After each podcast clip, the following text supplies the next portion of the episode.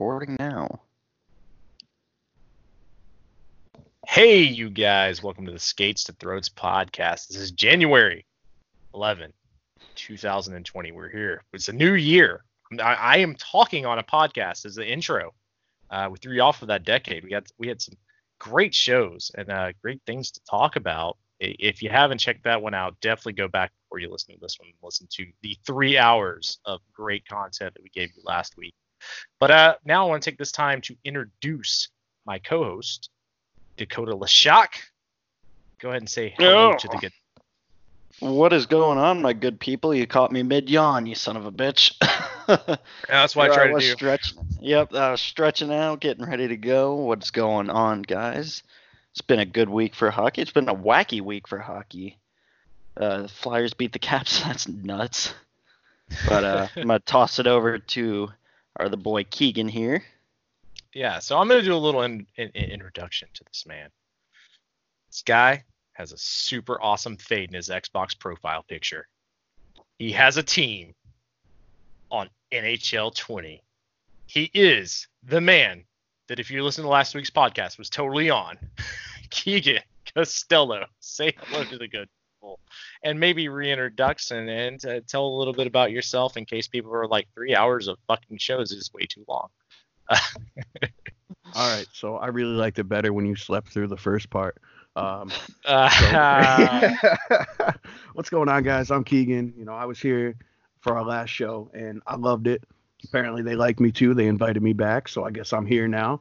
Uh, you know, with uh, with the way the Rangers season is going, I can't claim them, so I have to stick with my my old school Hartford Whalers. And uh, you know, we just won't talk about how the Rangers are doing this year. At least while I'm here, I'll leave every time it gets brought up. No big deal. um, I'm from, you know, I'm a Connecticut native. I'm always here. I've, I've been a fan of hockey all my life, whether I could skate or not. You know, I'm always there. I'm a Jersey fiend. I'm clapping my hands because I'm just so excited just to be here to get ready to get into the show because we got a lot of good stuff lined up for you guys. So uh, right off the bat, I got to talk about Yale Just- University in Connecticut.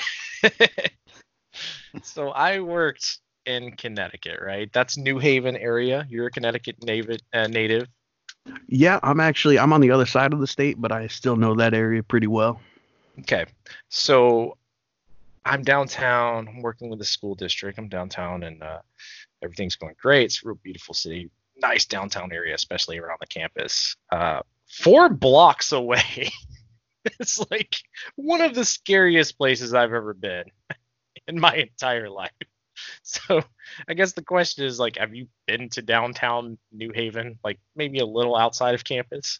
Oh, absolutely, absolutely. you know, and, and for me, you know, I understand. Like, if you're not from that area, there are certain spots you just don't go. Just like New York City, just like any sort of big city. If if you're not from that area, you don't go there. Me, I'm dumb. I don't even think when I'm walking. Sure enough, I'm walking into these areas not thinking because I'm hungry. I'm looking for some good food. And where's all the best food? It's in those areas. So you'll leave with a full belly and an empty wallet because somebody jacked it. I Hell yeah. remember uh, I was uh, I was unloading computer hardware at a school and I just heard like nine shots go off. And uh, because of the world we live in, and this was even I, I was probably like ten years ago. My first thought was like, is there a school shooting? And they're like, oh no, that's just this neighborhood. I was like, oh, all right, cool. at least And I you know know- where I'm at. it's funny because you know that happens around me, and you're just like, oh hey, somebody's shooting up. What? What? what?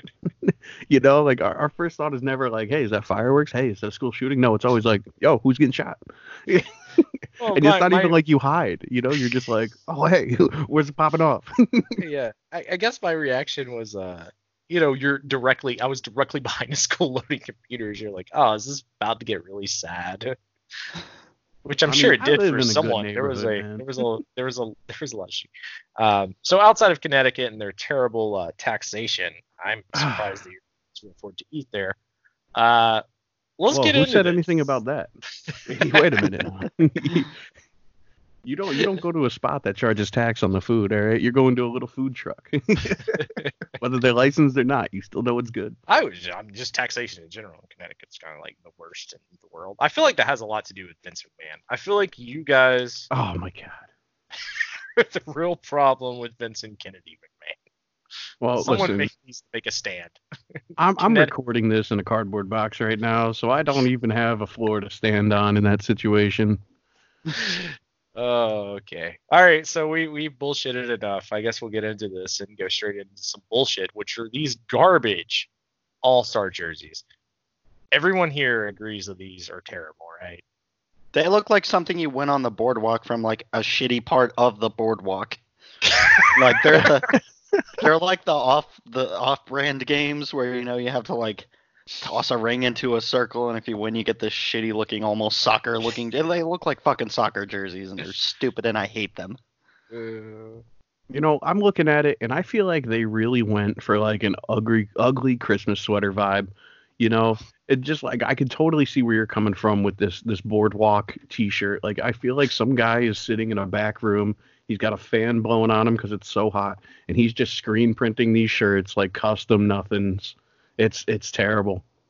Yeah. I mean, they it's like they went and they were like, all right, we're gonna need you to take all these different logos and make it look like St. Louis Blues jerseys because we're playing in St. Louis, and that's literally all they did. they were like, It's like when you open up the Wish app and you have so many things that you just get for free. That's what they look like. They look like one of the things on the first page of Wish that you get for free. You just have You to look- pay like the dollar fifty for shipping. Yeah, it's like when you look up like the Wayne Gretzky, like you look up like a Wayne Gretzky T-shirt, and it's just some Wayne Gretzky deviant art photo pasted on top of a Hanes. Kind of Anime Wayne Gretzky. animated. It's still got the watermark from the website all over it. Yes. That's- Stockphotos.com. Nah, someone on Reddit posted a really good thing. They uh they photoshopped the My Chemical Romance band from the Black Parade uh, video and put them in those jerseys, and it was the I laughed at it for five solid minutes because it was funny as shit. So I mean, I, I don't know.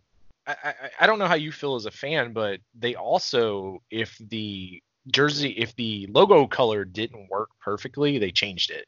So like the Devils logo is completely different. The uh, Flyers logo is like an alternate colored Yeah, logo. it's fucking stupid. I hate it. Um, the Rangers logo doesn't have any red in it, which is like fucking baffling. Uh, original six team just getting shit on there, which I was surprised by. I'm not not that I'm a huge Rangers fan, but kind of deserve shit on.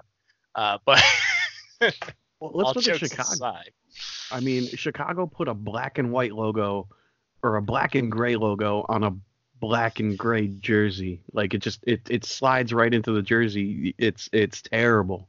At least some of the other ones have a little bit of color to make it pop. I, I don't feel bad for Chicago, and I'll say this because they also did their own black and white jersey outside of this series earlier in the year, and it was also terrible. Um, Fair, fair. Yeah, these these things just look stupid, man. Like I I I don't know, man. It was like you were saying earlier this week. They need to go back to like the old style jerseys. Like fucking kick it old school for the All Star game. Who gives a shit? At least it'll look cool. Yeah, I mean, kind of what I was getting at, what I, what I always thought looked cool is when they just had the giant NHL shield in the front, and they just did different colors, like different color schemes for you know West and East. Um, and then you could just put the team patch on, you know, the right side, and whoever your alternate captain or your alternate or your captain is, you put that on, you know, or you put that on the left side. Uh, I think that looks a whole of a uh, like a hell of a lot better. The only one of these jerseys that look like kind of acceptable to me is the penguins because it's like a weird mustard yellow color. it is. It's, um, they're awful.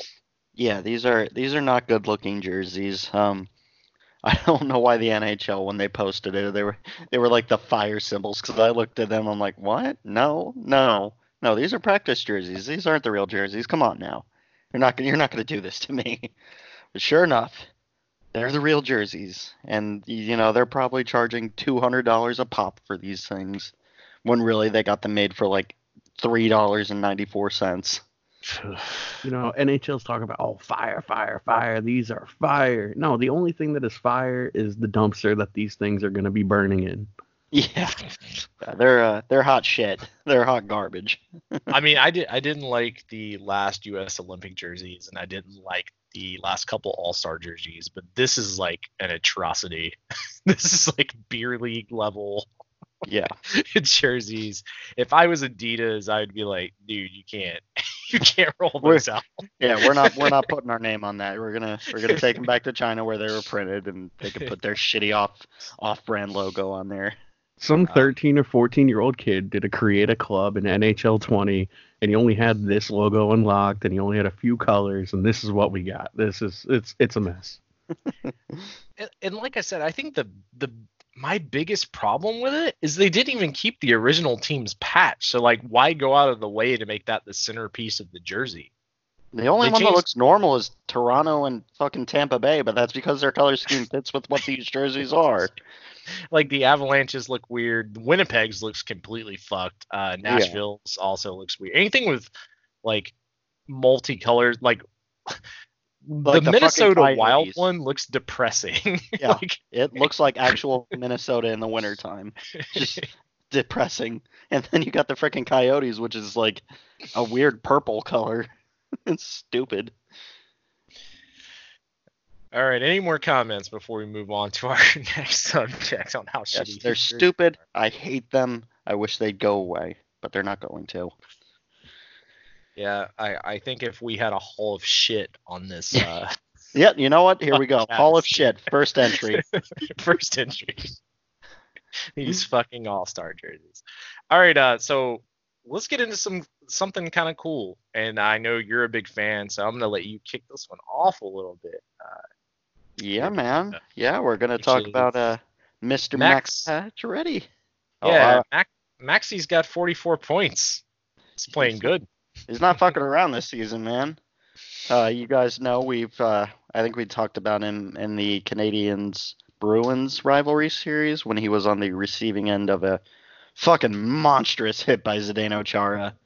Uh, he pretty much he he pretty much Scott Stevens him. Uh, it was it was not good, but clearly not a big thing anymore. Ever since he's gotten to the Golden Knights, he's just been that whole team. Like God, dude, that whole team is just great. Um, so obviously this guy is, you know, he's he's leading the team and good for him. He's a hell of a player and he deserves it at this point in his career. Right? He's been in the league almost as long as Claude Giroux has, so you know, it's it's good on him. I I, I hope he keeps it up. Leave it to you to bring up Captain Touch Butt Cheeks right off the rip. Oh yeah, you know I'm gonna bring up Giroux every time I get a chance. Keegan, do you have any thoughts on Mac, Max Pacioretty uh, having his best season actually um, since coming in the league? I, I'm pretty sure he's going to surpass anything he did with the Canadiens, which is kind of crazy. Well, honestly, I feel like you know he went to when he went to Las Vegas, he really changed how he played to fit that team. You know, he was he he became more physical where he needed to be, and he really was going after um, the puck a lot more than he was back, you know, before he was traded. So now that he's with them, I think he's really kind of been more more player focused with the uh, Golden Knights than ever before, and it is it shows that that's all he needed to do was just calm down, get ready, play the puck instead of trying to, you know, be some tough guy, you know, hot shot. Yeah, and I agree with you. I think that um, Mark Stone being an addition, they've kind of clicked together and they look really, really well together. And Vegas has uh, started to look like a little bit of a scary team coming out of December. Whereas before I was a little suspect on them, but now um, they've looked really, really great. Uh, did you guys also see that Marc Andre Fleury uh, interview that they did recently, where he's still talking about the loss of his father and uh, really feel for that guy. He seems like he's going through a tough time, but he's been able to keep it up on the ice while we're talking about uh, the biggest Golden Knights. Uh, any thoughts on that? I mean, he's the flower, man. This guy, fuck, probably one of the best goalies of I would say the modern era. I mean, I mean, there's a reason. There's a reason he has cups. He there's a reason he has those rings. You know, this guy, he he he's gonna battle, and uh, I think we brought it up on the show that he didn't. I don't think Pittsburgh quite appreciated what they had when they had him, because I know people were quick to boo him and you know, you know, turn around on him, say Pittsburgh lost one game, whereas Vegas, I he, again, he is the highest selling jersey in Vegas. you know, people they they appreciate him for his game. You know, they stand with him no matter what. Um, so you know that whole city is behind him, no matter what he does, and uh, you know he's he's just gonna keep doing what he does, and that's the flower, man. Oh yeah. I mean, we talked about it last week. You know, him skipping the uh, the All Star game, and you know, like I was saying, you know, what do they get out of it? What do they get out of it? With his father passing away as recently as it was, I think he really did need that time off. And you know, oh, you know, we'll, you'll catch a one game ban. Okay. So fucking what? You know, who cares? You know, I think he really did need that time to really just collect himself. I mean, we've all been in that situation, except we didn't play in the NHL. So we know how hard it was for us. Imagine having the pressure of being part of a, a national sports team and having that, you know, right on your mind. Do you think you're going to play as well as you should be? No, I need to take a little time off. I can't, I, I can't fault him at all, and I, I feel really bad for the guy. It, it, it, it's a terrible time, um, and hopefully, he's, you know, hopefully gets through it and goes back to really just being Mark. Absolutely. For sure. For sure. And to bring it up for everyone, uh, all of the New Jersey fans out there at least, Nico Hischier ended the game with two goals. Miles Wood had a goal. Nikita Gusev had a goal. Blake Coleman had a goal. But most importantly, the New Jersey Devils beat the Washington Capitals 5 to 1. Yeah, that really kind of takes the wind out of my sails for the Flyers beating them. Because I felt do you- special, and then the fucking Devils beat them. I'm like, fuck, man, they're just having a bad skid. They're just on a skid. so I will say this in the first two periods, PK Subban played like old PK Subban, and it really did change the defense. Um, Jesper Boqvist being back was great, and Blake Coleman was also on a tear. Uh, and Nico has just he's been incredible this season. He's not getting as much love as he probably should for an all-star contender. Uh, if I had to pick someone as an all-star on this team, uh, it would be him over Kyle Palmieri. Palmieri is the one who got voted in, but I also think he might get traded, which is something maybe we can talk about. Uh, I don't know if you guys want to go into trade rumors now or we can hit it down the line, but um, Nico has been the one consistent thing. He had two goals, looked great, um, and no one could guard him. It like the other thing that's a little, you know, with Washington, they're 30, 11, and 5. So they're, they're still right there at the very tippy tippy top, uh, regardless of the two losses they they've taken. I actually think they're kind of just chilling and resting, uh, leading into the All Star break myself. Um, and a lot of the goals that happened to Holtby was because the the defense kind of seemed like they checked out. Uh, so it's going to be interesting to see what happens in the rest. But uh, any thoughts on this recent uh, this recent event of Flyers and Devils both be- beating the number one team in the Metropolitan, which is the Washington Capitals? I don't know, man. Felt more special when the Flyers did it. So, I mean, I was listening to that game at work. People heard me going bananas when they fucking won. Uh, Flyers just kept the pressure on him the whole game, which uh, seems to be the thing to do. I mean, the, they looked unbalanced. They looked sloppy, and yeah, maybe they are checking out because it's close to the All Star break. Who knows? Um, I don't know. It felt special to me because Flyers snapped a four-game skid even though they did just lose to Tampa Bay tonight, but it, they lost one nothing. So, you know, it was, it was good of them to uh, kind of stop that. They they seem to be clicking more defensively as of late, which is which is a good thing. Um, because they're they're right there in the, uh, ooh, excuse me, right there in the mix for the uh, wild card. So I mean, if they can keep it up, you know, it'd be good for them to go to the playoffs. So, unless they have to play Pittsburgh, in which case it's it's fucked. You have to believe in Hart versus Jarry. I do. I always believe in Carter Hart. Young goaltender should be hit kind of hot should be better than uh than Jarry, right? But Jarry's been fucking phenomenal the past Yeah, three exactly. months, It's so- Pittsburgh. You know, Sid the kid's gonna fucking show up and fucking wipe the ice with him. Yes, yes, sir. Keegan, what are what are your thoughts about the this this uh shocking news of the Devils beating the Washington Capitals five to one, and and and also, you know, Flyers beating them kind of. I mean, all I could say is congratulations because it's not like my Rangers are doing anything, so I can't even talk smack. I was about to, and then you know the end of the second period hit for the Rangers Blues game, and I had to stop myself because I give it to them to to go five one on the Capitals, especially in the form that they're in currently. That's impressive. Yeah, I think the big thing is getting Jesper Boqvist back, and then uh, you know Jack Hughes, he's still at home resting, and he, obviously, I I think he probably could have went, but they're protecting him as much as they can. Um, they don't want this guy to get seriously injured in his rookie season on a team that's not.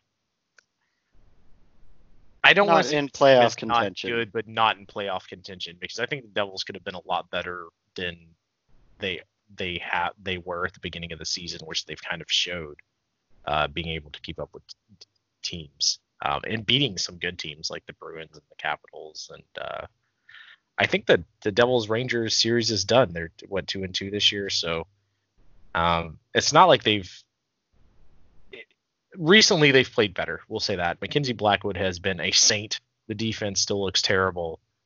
Um, it looked better tonight, but also PK Subban played out of his mind. If you watch some of the penalty kills that they put him on, uh, was actually impressive tonight. He had one kind of fluky turnover while going for a slap shot, which just kind of happens uh, with the way he plays. But outside of that, he looked super solid. Um, yeah, it was a good game for the Devils. I will say, uh, while we're talking about the Devils, and we're on this, I guess, uh, I will say the Rangers beat the Devils pretty handedly. The defense was absolutely terrible. Mackenzie Blackwood had absolutely no help, but Igor was the surprise of this thing in net for the Rangers in the third period because I for for second there was five to three, and the Devils had some very high percentage shots, um, and he stonewalled them. So uh, let's let's pass this over to Keegan so he can talk a little bit about his uh, recently called up goaltender. so Igor there, uh, watching him in the AHL, he was impressive, absolutely impressive. And the Wolfpack alone, they're a powerhouse. I mean, the stats might not reflect it, but when you see these guys play, they play really well together. They're strong. They're great. They just played Charlotte uh, Friday, actually. I think they went, um, I want to say 6 3 on them. And it was, you know, they had Antoine Forsberg in net and now Husk is getting some time in there. But Igor, Igor is a monster. I still would like to see him spend a little bit more time just kind of feeling it out. Him being in the NHL though, it it's it's a dead given. He's he's going to be in there for quite a while. I don't think he'll, you know, have to get dragged out of the net like Lundqvist, Lundqvist will, but he is a monster. And I think once he settles down and really sees like, boom, this is what I'm doing, and the Rangers get some defenders that can actually sit there and and work with him, he's he's going to be unstoppable. Yeah, and, and by no means did he have an easy night. I think the Devils put on 50 shots, and and like I said in the third period, a lot of those were high percentage shots. And obviously they pressed and things went by the wayside. But for a second there, I thought uh, that game could have easily went to overtime uh, if you put an average goaltender in there. So he definitely showed out. It's good showing for him for sure. So good for the Rangers. Oh, oh yeah, big time. He yeah he faced about 49 shots, and to to let three in out of that 49, I can't. I I give him nothing but props. So let's let's talk about little. Let's let's head up north, way way up north to a uh, a little team called the Atlanta Flames. I it, just Calgary Flames. Um, they sign Rasmus Andersson to a twenty-seven point three million dollar contract extension. The 23-year-old native of Sweden has three goals, nine assists, and 33 penalty minutes in 44 games for Calgary this season. His second full season with the NHL club. The six foot one, 214 pound defender selected by the Flames in the second round of the 2015 NHL draft totaled 12 goals and 49 assists in 110 games over his first two pro seasons with Stockton of the AHL. He also played in the 2018 AHL All Star game. I mean, that's just future building, man. Uh, obviously, he's clicking with his team. Um, you know, Calgary's a team that's kind of been, I don't, I don't want to say inconsistent this year. They just they, they aren't what they were last season. Um, that being said, he is a hell of a defenseman. Um, he he's gonna get it. He he'll get in there. He'll get in your face. Uh, he's not afraid to hit. He he plays the puck. He's a solid player. Um, so I can see why they want to lock him down. Uh, you know, they're number one in the wild card right now, so which is crazy because you like uh, we talk so much on this show about the last time that Canada had like any consistent playoff history, and I mean, if this season keeps up, you're gonna have Edmonton, Calgary, Vancouver, maybe Winnipeg, all all viable playoff contenders, which is crazy. Um, so it's it's it's a crazy season. I know Calgary fans are uh, they're excited about this guy. So you know this this seems to be a good move for them. Also, I found out the last Yeah. time that uh, sorry, sorry to cut you off. I remembered uh, I had this fact. The last time I think Canada or uh, what was it? Was it Edmonton and Winnipeg or was one of the two uh, two teams were like tied for contention? I think it was Vancouver and Winnipeg was like 1990. So this is this is pretty nuts. They're both pretty much dead nuts, completely tied. Uh, they're both at 24 and 17 with four overtime losses. It's it's crazy how tied they are. Um, Vancouver has a little bit better of a goal differential. Uh, so it's just it, it's it's good to see. As much as I hate the Winnipeg Jets because they're always going to be the Atlanta Thrashers to me. So um, it's good to see these Canadian teams playing so well, and I hope they continue to keep playing well. Dakota basically like, I hate them because we ain't them. Yeah, The they hate us because we ain't us. Um, hey, all jokes aside, Keegan, how do you feel about this contract? And then I'll get my thoughts after. So I don't know how to feel about the contract uh, contract itself, but with Andersson, he I really think he can back it up. You know, I'll look back down to his time uh, in the OHL with the Barrie Colts, and at one point he was leading the back end, 12 goals, 52 assists, 64 points. Jesus Christmas. right. And I get it. It's the OHL. You know, it's it's a different level. I got that. But that was his first year. you That's can't nuts. You can't look at that and be Yeah. like, wow, okay. You know, did he kind of slide off here and there? Sure, absolutely. And I think uh, the last year he was with them, they were uh, Bobby Orr finalists. You know, they didn't win the Easter Conference, but they they've got they've got four championships alone. They were a finalist that last year, and then when he got moved up to Stockton, Stockton didn't do much. You know, they're a very a wayside team. But for for that contract for him, I mean, does he deserve it? I really think he does. But I again, I'm not I'm not 100% on how I feel about that contract just yet. Yeah, so my big thing about this contract is when you look around the league and you see some monster defensemen in Quinn Hughes and Cale Makar, this kind of sets the bar for what they're going to get paid, which is going to be outrageous amounts of money. Um, the Devils did this. They signed.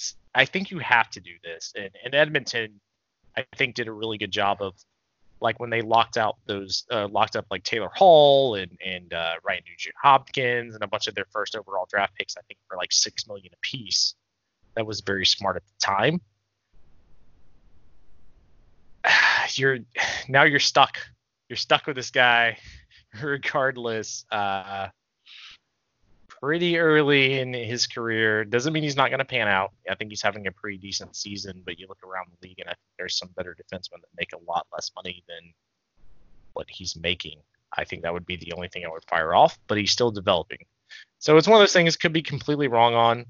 Um, but the one thing that I think I will be right on is like when you start talking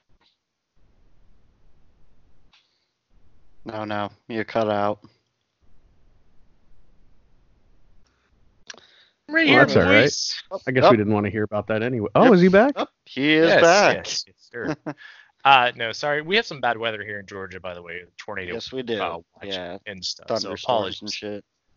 Um, no. So what I was gonna say is, uh, when you look at that contract overall, the thing that scares me the most is when you have players like uh, Cale Makar and Quinn Hughes out there. Whatever that six-year extension is going to look like is going to be absolutely nuts. And also the Flames' uh, cap space is not the best in the league. It's not terrible. They're not like right up against the cap like some other teams, but yeah, this saves them on on that. And uh, I need to look on what line he plays on, but their defense is a little better than people give it credit to, and they've also gotten some pretty good goaltending this year, uh, especially the last month or so, which I think is uh, equated to them with their first in the wild card, right? I think that's what you said. Yeah. Yep. First and wild card. Uh, so there's that. So, how do you guys feel about talking about, uh, you know, some coaching changes in the NHL? You know what? You know what? Here's what I'm gonna do. I'm gonna leave this to you to talk about, seeing as how it was your former head coach who's now, for some god awful reason, coaching the Nashville Predators. In case you didn't hear, uh, Peter Laviolette, who I'm a big fan of, he was a he was a good coach for the Flyers. You know, I'm always I'm always gonna stand behind my Flyers coaches. Uh, he was fired from Nashville under really like I, I don't I don't understand why. I mean, they're not that far removed from winning the Stanley Cup. Um and they're by no means a terrible team this season. Like they're kind of middling, but fuck, everyone has a middling season every now and again. Uh, regardless, uh, turns out they didn't like it, uh, fired him, and replaced him with John Hynes, who you'll know from this show as the former coach of the New Jersey Devils, the terrible New Jersey Devils, who were not winning any games. So I'm going to pass this to you, Chris. So, what are your thoughts on this, bud? I still God, it must be that horrible. He cut out again. Um, like we did say, we are experiencing some pretty crazy weather here. So if we cut out, I mean, it's you know, weather's going to be weather. Um, I'm sure Chris has a bunch to say on this. So as soon as he pops back in, I'm going to toss it right back to him. Uh, I uh, I think I I think I'm back. Am I yeah, back? hey, there you are. hey, welcome back. Right. Um, I might have to have you go through my notes uh, for the rest of the show just because I'm popping in and out to leave Yeah. uh, Dakota. So just heads up. But uh, John Hynes, I don't think that he was a bad coach. I was I was more on the side of uh, most people that bitched about John Hynes was zone entry, the way they break out on power play, which is kind of funny because their coach now is Nasreddine, who was the special teams coach. so uh, they did change it up a little bit. Hynes, I thought was fine. I just don't think he was ever really given a full team. Taylor Hall obviously being injured last year, um, and then the looming Taylor Hall contract. It, to me, Taylor Hall has not played to his full ability this season. Not even close. Um, I think he's saving himself because he knows in the contract year he'll probably turn it on towards the end, if especially if uh, you know if, if the Coyotes have a shot at the playoffs, he might start turning the Jets on. Uh, they've looked bad the last two games. Speaking of the Coyotes, but John Hynes is a is all around nice guy. He is a players coach. Seems like the players really like him. Um, I don't have as many problems with John Hynes as other Devils fans did. I don't. I'm I'm not the guy that thinks that necessarily you change you make you make a coaching change and automatically that makes your team better. Um, but for Nashville, that that should actually be the case because they've made what they haven't not made the playoffs in what six or seven years, and they're here kind of looming at being outside of the playoffs. So bringing someone new in makes sense for them, before the uh, because of the change of pace. But by the time the Devils made this coaching change, this was just a, a safe face type deal for Ray Shero because he got criticized for not firing the Pittsburgh Penguins coach previously when he was a GM. Um, I I don't think the Devils could have been saved regardless because their defense is kind of bad, and Mackenzie Blackwood really didn't turn it on towards until the, the end of November. Um, and if Cory Schneider would have been what they thought he was going to be, maybe we'd be having a different conversation now, but that wasn't the case. Uh, but John John Hynes by no means is a bad coach, and neither is Peter Laviolette. I think he'll land somewhere. Uh, but I think yeah, that's this sure. is also a good hire for the uh, for the Preds. I, I, don't think this is a bad hire, but it's definitely just to me it's a change of pace. And they've actually I think they what they've won their last two games. Uh, yes, I think so. So I mean, fuck, maybe I could be wrong. Maybe I'm an asshole. I probably am. Um, I, well, just, no, I mean, seemed if, like if a weird. To, yeah, if you go back to our old podcast, Sean definitely fucking hates John yeah. Hynes. So here's some hatred. Mine has always been more of I think it was a team composition and the fact that Cory Schneider wasn't the Cory Schneider that they thought they were getting. Fair enough. And while we're on the subject of where you think uh, old Laviolette's gonna end up, what do you think's uh, who do you think's a possible team that uh, he could he could land on? See, I'm thinking like I, I don't know. I want to say San Jose, but I don't know. Because um, again, he is a great coach. He's a playoff caliber coach. Uh, so I want to know what your guys' thoughts are on where you think old Laviolette's going to end up. Well, Keegan, go ahead and you uh, take reins on this entire situation first, and then I'll I'll give my answer. All right. Well, going to Laviolette, you are completely right. He is definitely a playoff caliber coach. I mean, his first five years, I think he made the playoffs each time, if, yeah. if I'm not mistaken. I mean, he is definitely one of those coaches that can really make a team and get them there. However, this is also, I believe, the third team that him and McCarthy have been fired from together. Fair enough. I, yeah. I could be wrong on that, but he's I don't I, I don't know who he would go to. If anything, I feel like he would be probably moved down into the AHL and worked more as a development player or a development coach, trying to get one of those teams that would really, you know, to really look at players and see what they can do and make some pushes in the AHL. I mean, the NHL, he's definitely a great coach, absolutely. But I don't I don't see any team really looking at him right now and being like, that's who we need in the NHL. I could totally see him going down to the AHL and getting some Calder Cups. Absolutely. I just, I, I really don't know. I, I can't see him going anywhere in the NHL because it's, if he gets hired, there's that worry that he's going to bring McCarthy. And I don't, I don't see any team that's really going to be like, mm, this hasn't worked out. You know, I don't, I don't feel them picking that up. However, the the Hynes acquisition was a great choice by Nashville. I mean, I have a soft spot for him because believe it was 2004. USA got a gold under him.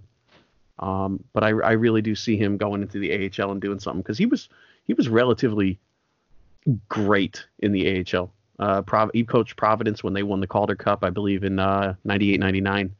And uh, they had a 56 15. You know, he, he, he blew it out of the water. 15 and 4 playoff record, AHL coach of the year for that year. He he's he's top quality AHL in my opinion. I just don't see him going anywhere in the NHL. Fair enough. Fair enough. I just wanted to get your guys' opinion, honestly.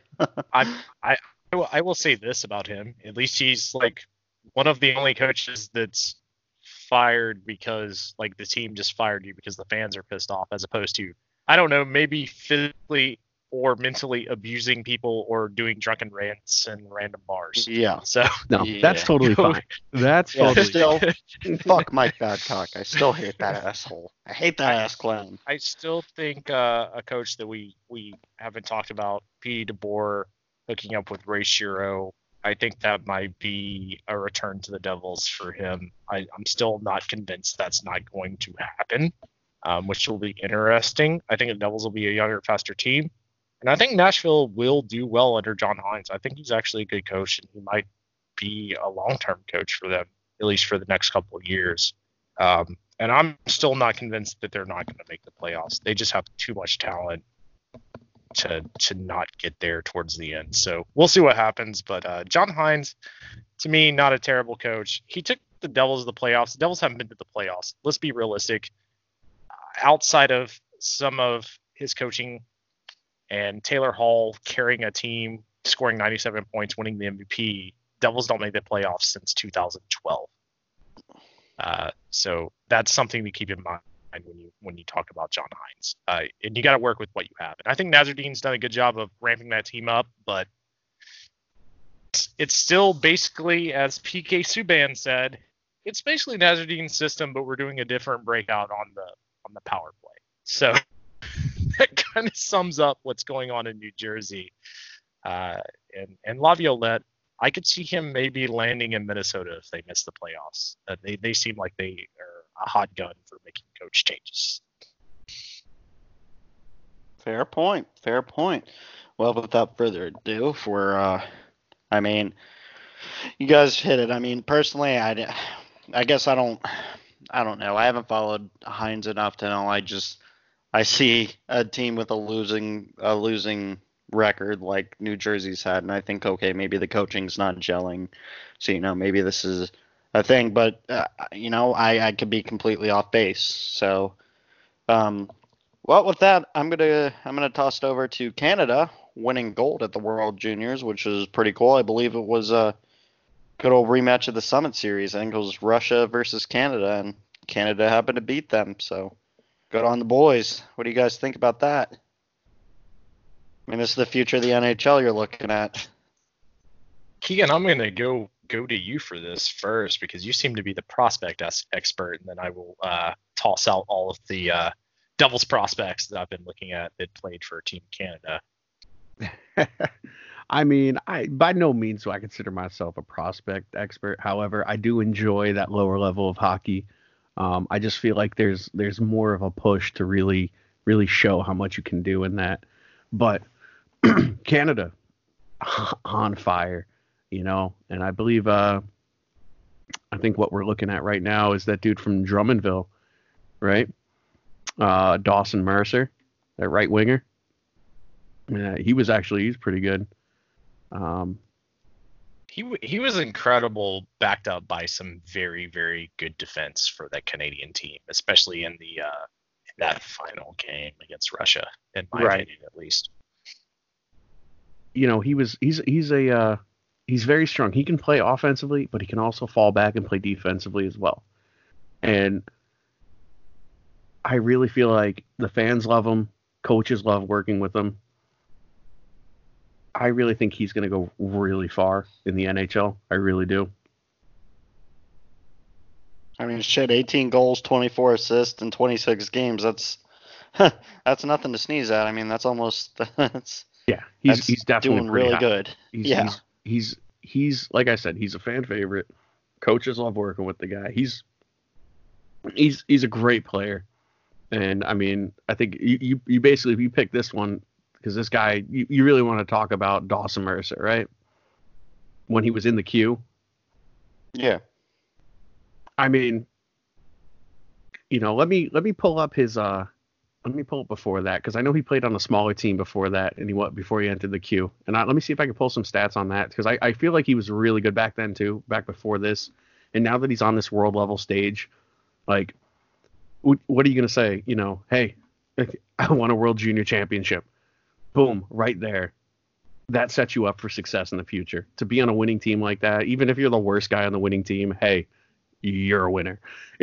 you know, a doctor's still a doctor whether he graduates with an A or a D. And I mean, he's not one of those D level players. You know, he's definitely up there in the top ones. But give me a second on this guy so I can actually formulate a thought. Yeah, totally. Sure, um, sure. I'll, I'll now, talk about uh, I'll talk about some of the Devils prospects if if you're good with that on Team Canada. Um, and one big one because he came off the the the Taylor Hall trade, which was uh, Kevin Bahl, um, who was out in Arizona. That was the big piece that kind of was holding up that trade for a while. He played great. Uh, played absolutely incredible. Ty Smith is another one that played absolutely incredible. Both two defensemen that will probably be coming back, or I, am going to assume that they're going to be hopefully long-term Devils if they continue to play the way they have. Uh, Smith is going back to Spokane continuing his season as WHL captain of the Chiefs, where he has 17, uh, 17 points, I think, in 21 games or something. And uh, Bahl is going to return to Ottawa, the 67s, um, where he's also played really, really well. So it's uh, it's interesting. I like the fact that the Devils made a trade for a prospect that is that Zdeno Chara build. They haven't had a big defensive defenseman in a long time, and and I wouldn't even consider Scott Stevens a big defensive defenseman. He's just a nightmare. Uh, that yeah, he's just a hard hitting asshole. that man's a, that man's a demon. Yeah, he doesn't he doesn't come from normal seed. Uh, no, he broke Eric Lindros. he broke a lot completely of Completely broke him. uh, all of that aside, I think that uh, like Bahl, looking at him in the juniors specifically, he does look like Ray Shero knows what the fuck he's doing when he makes these trades, and and he definitely. You could see why Arizona was so hesitant to make that move, and hopefully that pays off for the Devils. I think the Russian squad was a better team, and they got outplayed, in my opinion. But yeah, it's one of those things. Russia had a 3-1, 3-1 lead, and then uh, Canada scored three unanswered goals. It was it was nuts. I mean, it's a great game. If you haven't seen it, I know not everyone watches the juniors, but definitely something to go tune into for sure. Now, correct me if I'm wrong, but isn't this the same team that Alexis Lafreniere is playing on? Was he a part of this team? So he was on. He was early on, and then he got injured. So oh, okay, I yeah, I know he, got like, injured, but uh, he was also uh, he was also a big name player before he got injured.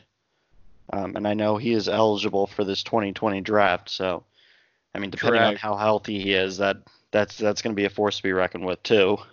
For sure. And then Vancouver, if you look at it, like Quinn Hughes technically could have got sent down to play juniors, and so could Jack Hughes. And I think the Devils should actually send Jack Hughes down to play in the USA. I don't think it would have hurt him at all. Would have saved time on his contract, and probably also uh, saved him from the recent bout of injuries he's kind of going through playing for a bad team. It would have been a good experience for him.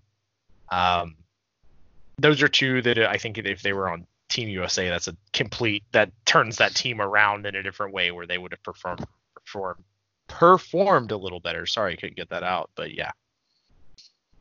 For sure, for sure.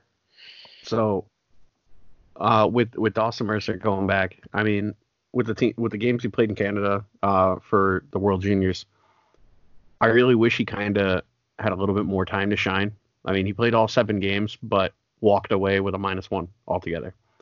You know, but if you look at him going back into the queue, like you were saying, it, it, the dude is a monster, uh, absolutely monster. And I mean, it, depending on how far you want to go back, because you know, he he's you know he is new, so we don't have a lot to look at.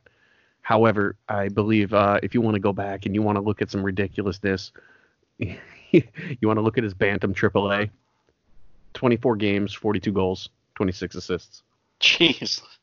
That's, yeah, that's ridiculous. Yeah, that is that is absolutely ridiculous. Then he went to uh, Bishop's College Prep. You know, he, he he is what he is when he was there. I mean, last last uh, season, 11 11 games, six goals, six assists. So I'll give it to him. You know, he was there. He, he definitely, you know, didn't shine out too much, but he was there. But once he jumped into the queue, his first season in the queue wasn't that great. And then he came right back 2018, 2019 season, 68 games, 30 goals, 34 assists for 64 points. And then to come right back 26 games, 18 goals, 24 assists, 42 points. He's showing off in the queue and he's showing off hard. And once he comes to the NHL, I really feel like he's going to he's going to take a little bit to adjust and get ready, but I I think he'll be a he'll be a strong player.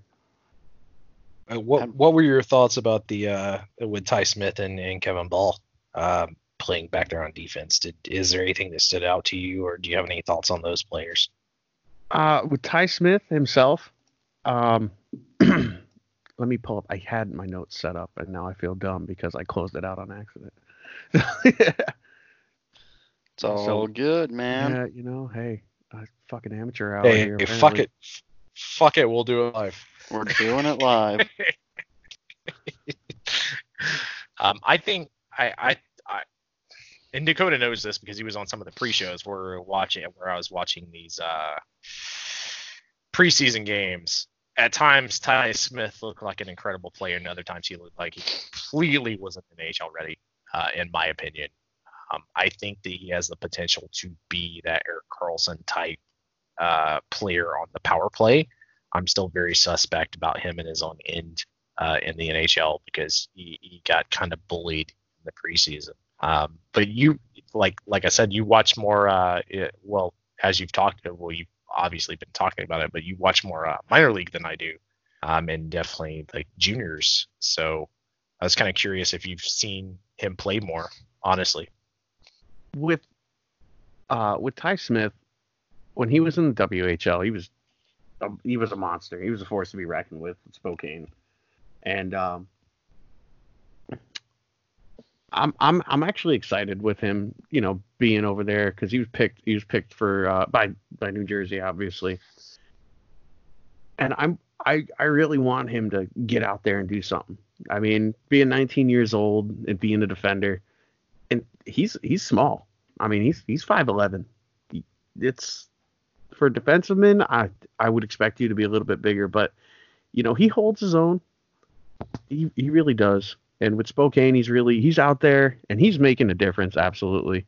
Um, the 2018-2019 season wasn't that great for him, uh, but overall, I I think he's going to be a good addition. I think he just needs to settle down and get ready, you know, because he's in the show now, or he's going to be in the show, and he needs to he needs to be ready for that. I'm kind of glad that they're letting him season a little bit, especially you know, obviously doing the international tournament that we're talking about now. Um, he's a great skater. I think he's a, a, good leader, and he's very smart with where he passes the puck. I just need I need him to just stand behind Andy Greene and figure out how to play defenseman as a five foot eleven player, like you said.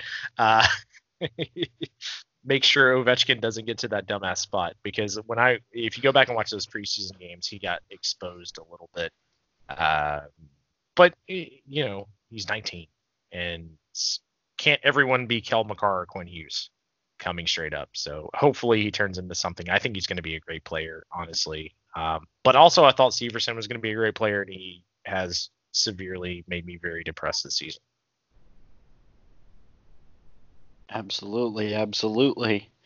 And with that, we're going to move over to our next topic, which is the deadline for yes or no for the NHL participation in the Winter Olympics. And I'm going to go out and I'm going to I'm going to start by saying I want NHL players to be able to play in the Olympics if they choose. I think it's fucking stupid that they don't that the, the you know because uh you know it's not a there's not a good TV deal or whatever you're not going to let your players play. It's fucking horseshit your if your player wants to represent his team, fucking let him do it. Um, you know, I we're past that age where sadly it's you're not going to get another miracle on ice team. It's just the game's changed. Uh, it's it's a faster game. It's a tougher game. So they have until late August of I believe this year I want to say it's this year to say yes or no. So, I mean, I, I really, I really want to, I, I really hope it's a, it's going to be a yes because I, I think any person who wants to represent their country and play in the Olympics, if they're good enough, should at least have that opportunity. Uh, so, what are your guys' thoughts on this? Well, being being the soccer fan that I am, I I love to see players go out and play for their national team. And to see the way the NHL is having it right now, y- you got to let them go. If they get picked and they want to go, you got to let them go. Yeah. Absolutely. But to sit there and say, "Oh, well, we need to know. If you don't tell us, then, you know, oh well." No, no. If if they want to wait, no, let them go. Let them go. If they if they want to call up literally the day before and be like, hey, listen, uh, I know you got me and you want me for this game. However, you know, put Huska in. I'm I'm going. You, you got to let him do it. It's it's the it's the NHL. It's it's not like because in soccer you got the Premier League, but those teams are also playing in the Champions League, and they're playing. You know, they're playing all over. They have different games, different schedules, different rosters. You know, it's you got to let these guys go and do what they want to do when it comes to the international circuit because yeah, the NHL's the show. However, it's the international level. That is that is such a a bigger thing for them. That's their their home country pride. You know, you got to let them do it. Exactly, man. I want to like, fuck. If Claude Giroux wants to go play for Canada, man, fucking let him play for it. You know, it's it's stupid. Like I've never agreed with the reason that they that they wouldn't let them go, and I, I like from what I heard, it was something to do with like a like a television issue, or they were gonna miss so and so many games, and it's just like, you know, again, this is like every person's dream to be able to represent their own country in a sport that they've spent so much damn time playing. You know, if you get that chance to win gold for your country, fucking do it, man. It's it's just asinine that that the NHL wouldn't let them do it. So hopefully they'll come to their senses this year. Chris, what are your thoughts on this? I mean, my thoughts when you look at a player like Alexander Ovechkin who says, I'm not going to play the All Star game, generally there is this break where they would be playing the Olympics, right? Yeah. Um, and if you're not going to let him go play for a gold medal, something that's going to add to his resume and maybe his Hall of Fame credentials as one of the greatest players on ice, I think that's a really shitty thing to do to expect him to show up to an All Star game that means nothing because basically they're treating the Olympics like they mean nothing. Um, and just recently, this was back in November, Bettman basically came out and said uh, it was a meeting with he had a meeting with the IIHF. He was like, "There's no news to report. I don't want to sound like a broken record on the subject, but I think going to the Olympics is a challenge for us. I know the players love representing their countries. I know the players like going. I know the players that don't like having a break in the middle of the season. But from our standpoint, we have found going to the Olympics to be incredibly disruptive to our season. You and know what that, that, sounds like? Sounds that like sounds... a fucking team problem, is what it yeah. sounds it like. sounds like uh, we don't really like letting them go, so they can't make us money. That's yeah. what that sounds like. And and the the NHL, the other thing is that international game, the international games that they do are eh, not at the same level as the Olympics. It's not played on international ice. It's played on NHL scale ice, which changes the game uh, quite a bit because the ice is not as wide open and and you're not gonna see some of the players that you would see in different scenarios. I, I just think it's uh it's really shitty. It, and then like to double down on people having to show up for the All Star game when you're basically saying the Olympics don't matter because you're in the NHL. Um, you should show up to the All Star game, which is a game that doesn't matter, and then punishing people like a game suspension because they don't want to play it. Like I think that's really shitty. Maybe I'm yeah. looking at it wrong. Someone kind of no. talked me out of this because I think the NHL is really sh- fucked on this because yeah, and I know it has stuff to do with their merchandising rights too. Like you know, eh, you can't expect like a Russian national Ovechkin jersey. You know, like uh, they're gonna have problems with merchandising because that player is so associated with the Washington Capitals. Like they're gonna lose money on it because there's more of the Russian jerseys selling. I think it that has a lot to do with it. But to that end, I, I still think it's it's it's fucked, man. Like, you know, what's one game suspension? Like, that whole rule is stupid as fuck. Like, you're choosing this player to take time from his schedule to go play in your shitty All Star game, which, by the way, your jerseys are still shit. At least the Olympics jerseys are kind of cool looking. So maybe you could start there. Um, I just think it's shitty all around. I really want Bettman to come to his senses. But if I'm being honest, I don't think it's going to happen. You know, it's going to be another year where they're like, ah, you know what? Fuck that. We're not going to let them go. Um, I honestly don't think this is a Bettman thing, to be honest. To be completely honest with you. I think it's just the teams are worried that their players are going to get hurt, which is going to affect attendance. And NHL has kind of been the same in attendance since 2015, and, and they just don't want to risk it. Like if Connor McDavid gets hurt playing for Team Canada, like Edmonton is like oh, is going to fall off the wayside basically. And I feel like it's more of that it's fair, but Bettman still has the final say. He still has the final say in it. Uh, so you know, if yeah. you got players, if I mean, maybe take it up with the players' association. You know, say, hey, you know, this is what we want to do. Uh, I, I don't, I don't know. I'm not an NHL player. I'm just a guy who happens to enjoy watching the Olympics and would enjoy watching NHL players play in the Olympics. I would also love them to field like the other thing they they did with the Olympics the previous time is they had people like Brian Gionta on the Olympic team. And it's yeah. like if, if if they can't play, uh, if you can't field an actual team, like at least give us the juniors, let the junior players play. But the junior players are also dedicated to a team. So in Yeah. a lot of cases, even the top junior players weren't able to play, which makes it even shittier. Uh, which me points more toward the teams. They're like, we don't want our investments to get hurt, which I understand, but it- you only get a shot at a gold medal like maybe twice in your career. Most players don't play eight years. Some Yeah. players only play five years of their entire career. You know what I mean? Yeah, but here's the thing. Let's say, let's say they do. You know, they do let NHL players go, and you know, let's say like USA wins a gold medal. You know what that's going to do? That's going to bring more people back into hockey because they see these players as winning a gold medal for their country, which is going to bring interest back into the sport. Like I know for sure, uh, Georgia's problem with hockey both times was filling seats. You know, it, unfortunately, there are parts of this country where there's just not as much interest in hockey. And I know Georgia, Alabama, like Kentucky, like all these southern states, with the exception of like Tennessee and Carolina, because obviously they have their own NHL teams. Like we just there's no interest in hockey because people it's just not on anybody's radar. But you get a national stage like like the Olympics that people actually watch, and then you get a team full of professional players who actually go and win it. That's going to bring interest back. Yeah. Or maybe I'm completely off base. I, I again, I don't know. Let's let's No, let you're- Keegan you're answer because we're both getting heated. So let's let Yeah. Keegan go. Sorry about that. I mean, you're absolutely right, and I can understand where these coaches and these these organizations they're like, if one of our guys goes down at that nas- at that international level, what are we gonna do? And I and I understand that.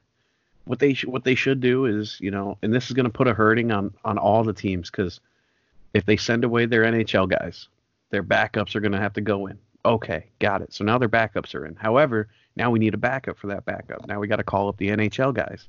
The AHL guys are going to have to call up the ECHL guys, and it's just going to go and go and go. And you know, it's it's a lot of logistics that they're going to have to work out. But at the end of the day, Bettman, what are you doing, man? Let him go. Like, just you know, take. He doesn't want to take a midseason break. You know, it it it bothers the hell out of me. Like, let him go. It's- let it's play at the once every, it's level. once every four years. It's not exactly. like who cares? No one, no hockey fan is going to care because they're just going to watch that. And what you should be doing is maybe figuring out a way to promote like an all-star game from Olympics. Like pick out the best players from the Olympics. Like there's good ways to market this and, and things that you could do around the Olympics as NHL. But doing this yearly international thing where like not all players are involved, and then also saying if you're not a professional player you can go, but if you're drafted you can't go. Uh, yeah, whatever. So Call like the Russia's going to be the best team. yeah, Let him let him call the Continental League. Be like, hey, here's here's a week contract. Just come play for our team for a week. Done. Boom. Handled. I mean, it's not it's not like it's the worst case scenario to pull up your prospects for a week to play to see how they're going to play at that level either. Even if you had to replace some of your star players, I think it's uh, I I don't know. I I fucking hate that Olympic rule. Look, the NBA the NBA sends their players. Why are you not sending your players? That that's the real question. The same thing could happen the NBA as the NHL you should look at it the same exact way. And if anything, watching uh, Team USA smoke the rest of the world is is a good thing for the NBA. For sure, absolutely. So I mean, that's it's I don't know. It's just something I'm very heated on. I don't. I just it's something I've never agreed with. Like, it's it's dumb to me. Um, but with that, I'm gonna move away from that. We're gonna talk about a player that I have a soft spot in my heart for. We all know this. We've talked about him before on this show. He's a former Thrasher, so I mean, I've got that got that love in my heart for him. Ilya Kovalchuk. Which fun story? He got his first goal for the Montreal Canadiens tonight. It was an OT winner. So you know what? Good for him. God, I'm glad he found his game at least for this one game. Um, because again, have a soft spot in my heart for the guy. So, um, what are your guys' thoughts on uh, old? Oh, I guess I can't call him old Ilya Kovalchuk now since God, he's been in the league forever. I mean, I didn't know that he would be allowed to play for the Canadiens as a forward because he's like above the average height. all all jokes aside, um, I think it's great. I think that he likes playing for Montreal. He's kind of turned his game on. That first game he had specifically, he played very hard defensively. Um, was looking for shots on net. I think he had a really good game, and it's great to see him get an overtime winner. Man, I love Kovalchuk. He was our our hope and savior here in Atlanta. Yeah. Him and uh, the heater, Dany Heatley. Fucking Dany Heatley. God, I forgot about Dany Heatley. Um, if there's one thing you talk about ownership, you just look at Atlanta for ways not to do a franchise. That would Yeah, be twice. something We had two we do a chances and we podcast blew on. it. yeah, we should do a podcast on that one day. But uh, yeah, I, I, I hope that he does well. Um, Shea Weber, my, biggest worry with him is their defense, and Shea Weber is still playing like 25 minutes a night. I don't think that's to hold up. And they're asking a whole hell of a lot out of Carey Price, but at least they got some additional goal scoring. And uh, if you think Kovalchuk can't still score, score, like watch his last two Olympic runs. Like the guy's fucking great. He's he's just not going to be the player that he was in I don't know 2012 with the Devils or two maybe even going back further with uh with the uh, Thrashers obviously. He is 36 or 37 after all. So yeah, you're, he's uh, you're kind of getting getting what you're getting. Like you know, it, it it automatically dates a player when you say they've they they played for the Thrashers because there's only like I don't know maybe three of them total left in the league. I know we got Byfuglien who's who's kind of on the fence. He's not quite he's not quite out of the league. He's not quite in the league. He's just kind of he's on the bubble. So I mean, I you know you guys know this already. I still a lot of love in my heart for Buff. Um, he's the only player that damn Stanley Cup winning Chicago Blackhawks team that I actually cared for.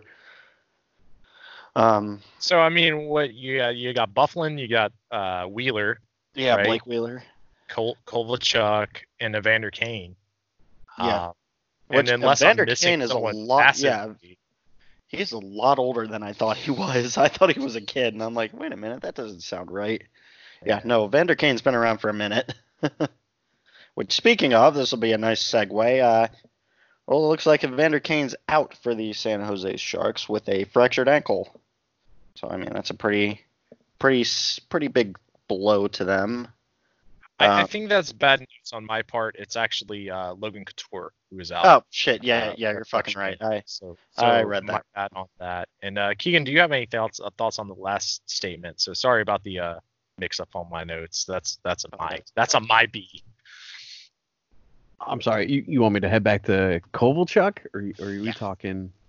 Colby, Cole. I mean, when you say, you know, you look at his last, you know, few Olympic runs. I mean, in 2018 he won MVP, flat out. Like the guy, the guy's good. I'm I'm excited to see what he does, and you know, looking at the Canadiens, I'm excited to see if they move up uh, Andrew Sturts to work with him. You know, just to kind of kind of learn from him, learn how he plays, see how he does, because Sturts is another one of those players that you know he's he's been there, but he just he needs to settle down. He, he's quick, he's fast, he's ready to go. It's just he needs to relax for a minute. And I think I think him and Kovalchuk could actually work really well together. They just have to learn how to use each other.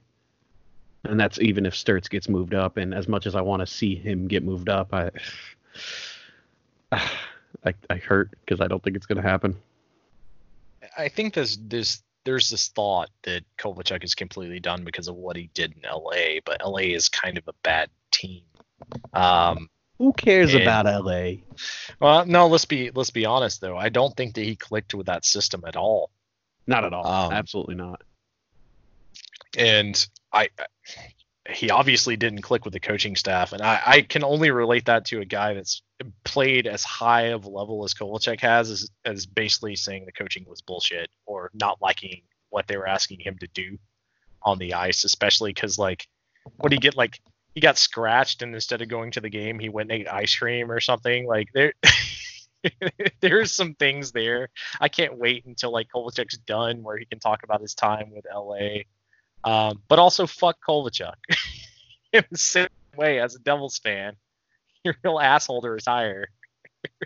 and uh, take away one of our draft picks was given was given back to us gracefully, but at the last spot in the draft. Um, and you call it circumventing the cap, and he went to a team that circumvented the cap with Jonathan Quick. Like I have a lot of bitter feelings about Kovalchuk, but I also have a lot of happy feelings about Kovalchuk as a ex Atlanta Thrashers fan. Rest in peace. Fair enough, fair enough. And I did misspeak. It was Logan Couture on the notes. I, uh, again, not a professional. I am prone to mistakes. So with that, we will, I will amend my previous statement as saying they are without their captain, Logan Couture, who has a fractured ankle and will be out for six weeks. Which San Jose, not so great this season. So I mean, it, it's. Uh, they're not going to do any worse than they have been doing. Maybe they're not going to do any better than they have been doing either. I don't know. I haven't been following San Jose as much as uh, as much as some other teams in the NHL. Maybe you guys have. I'm just, I don't know.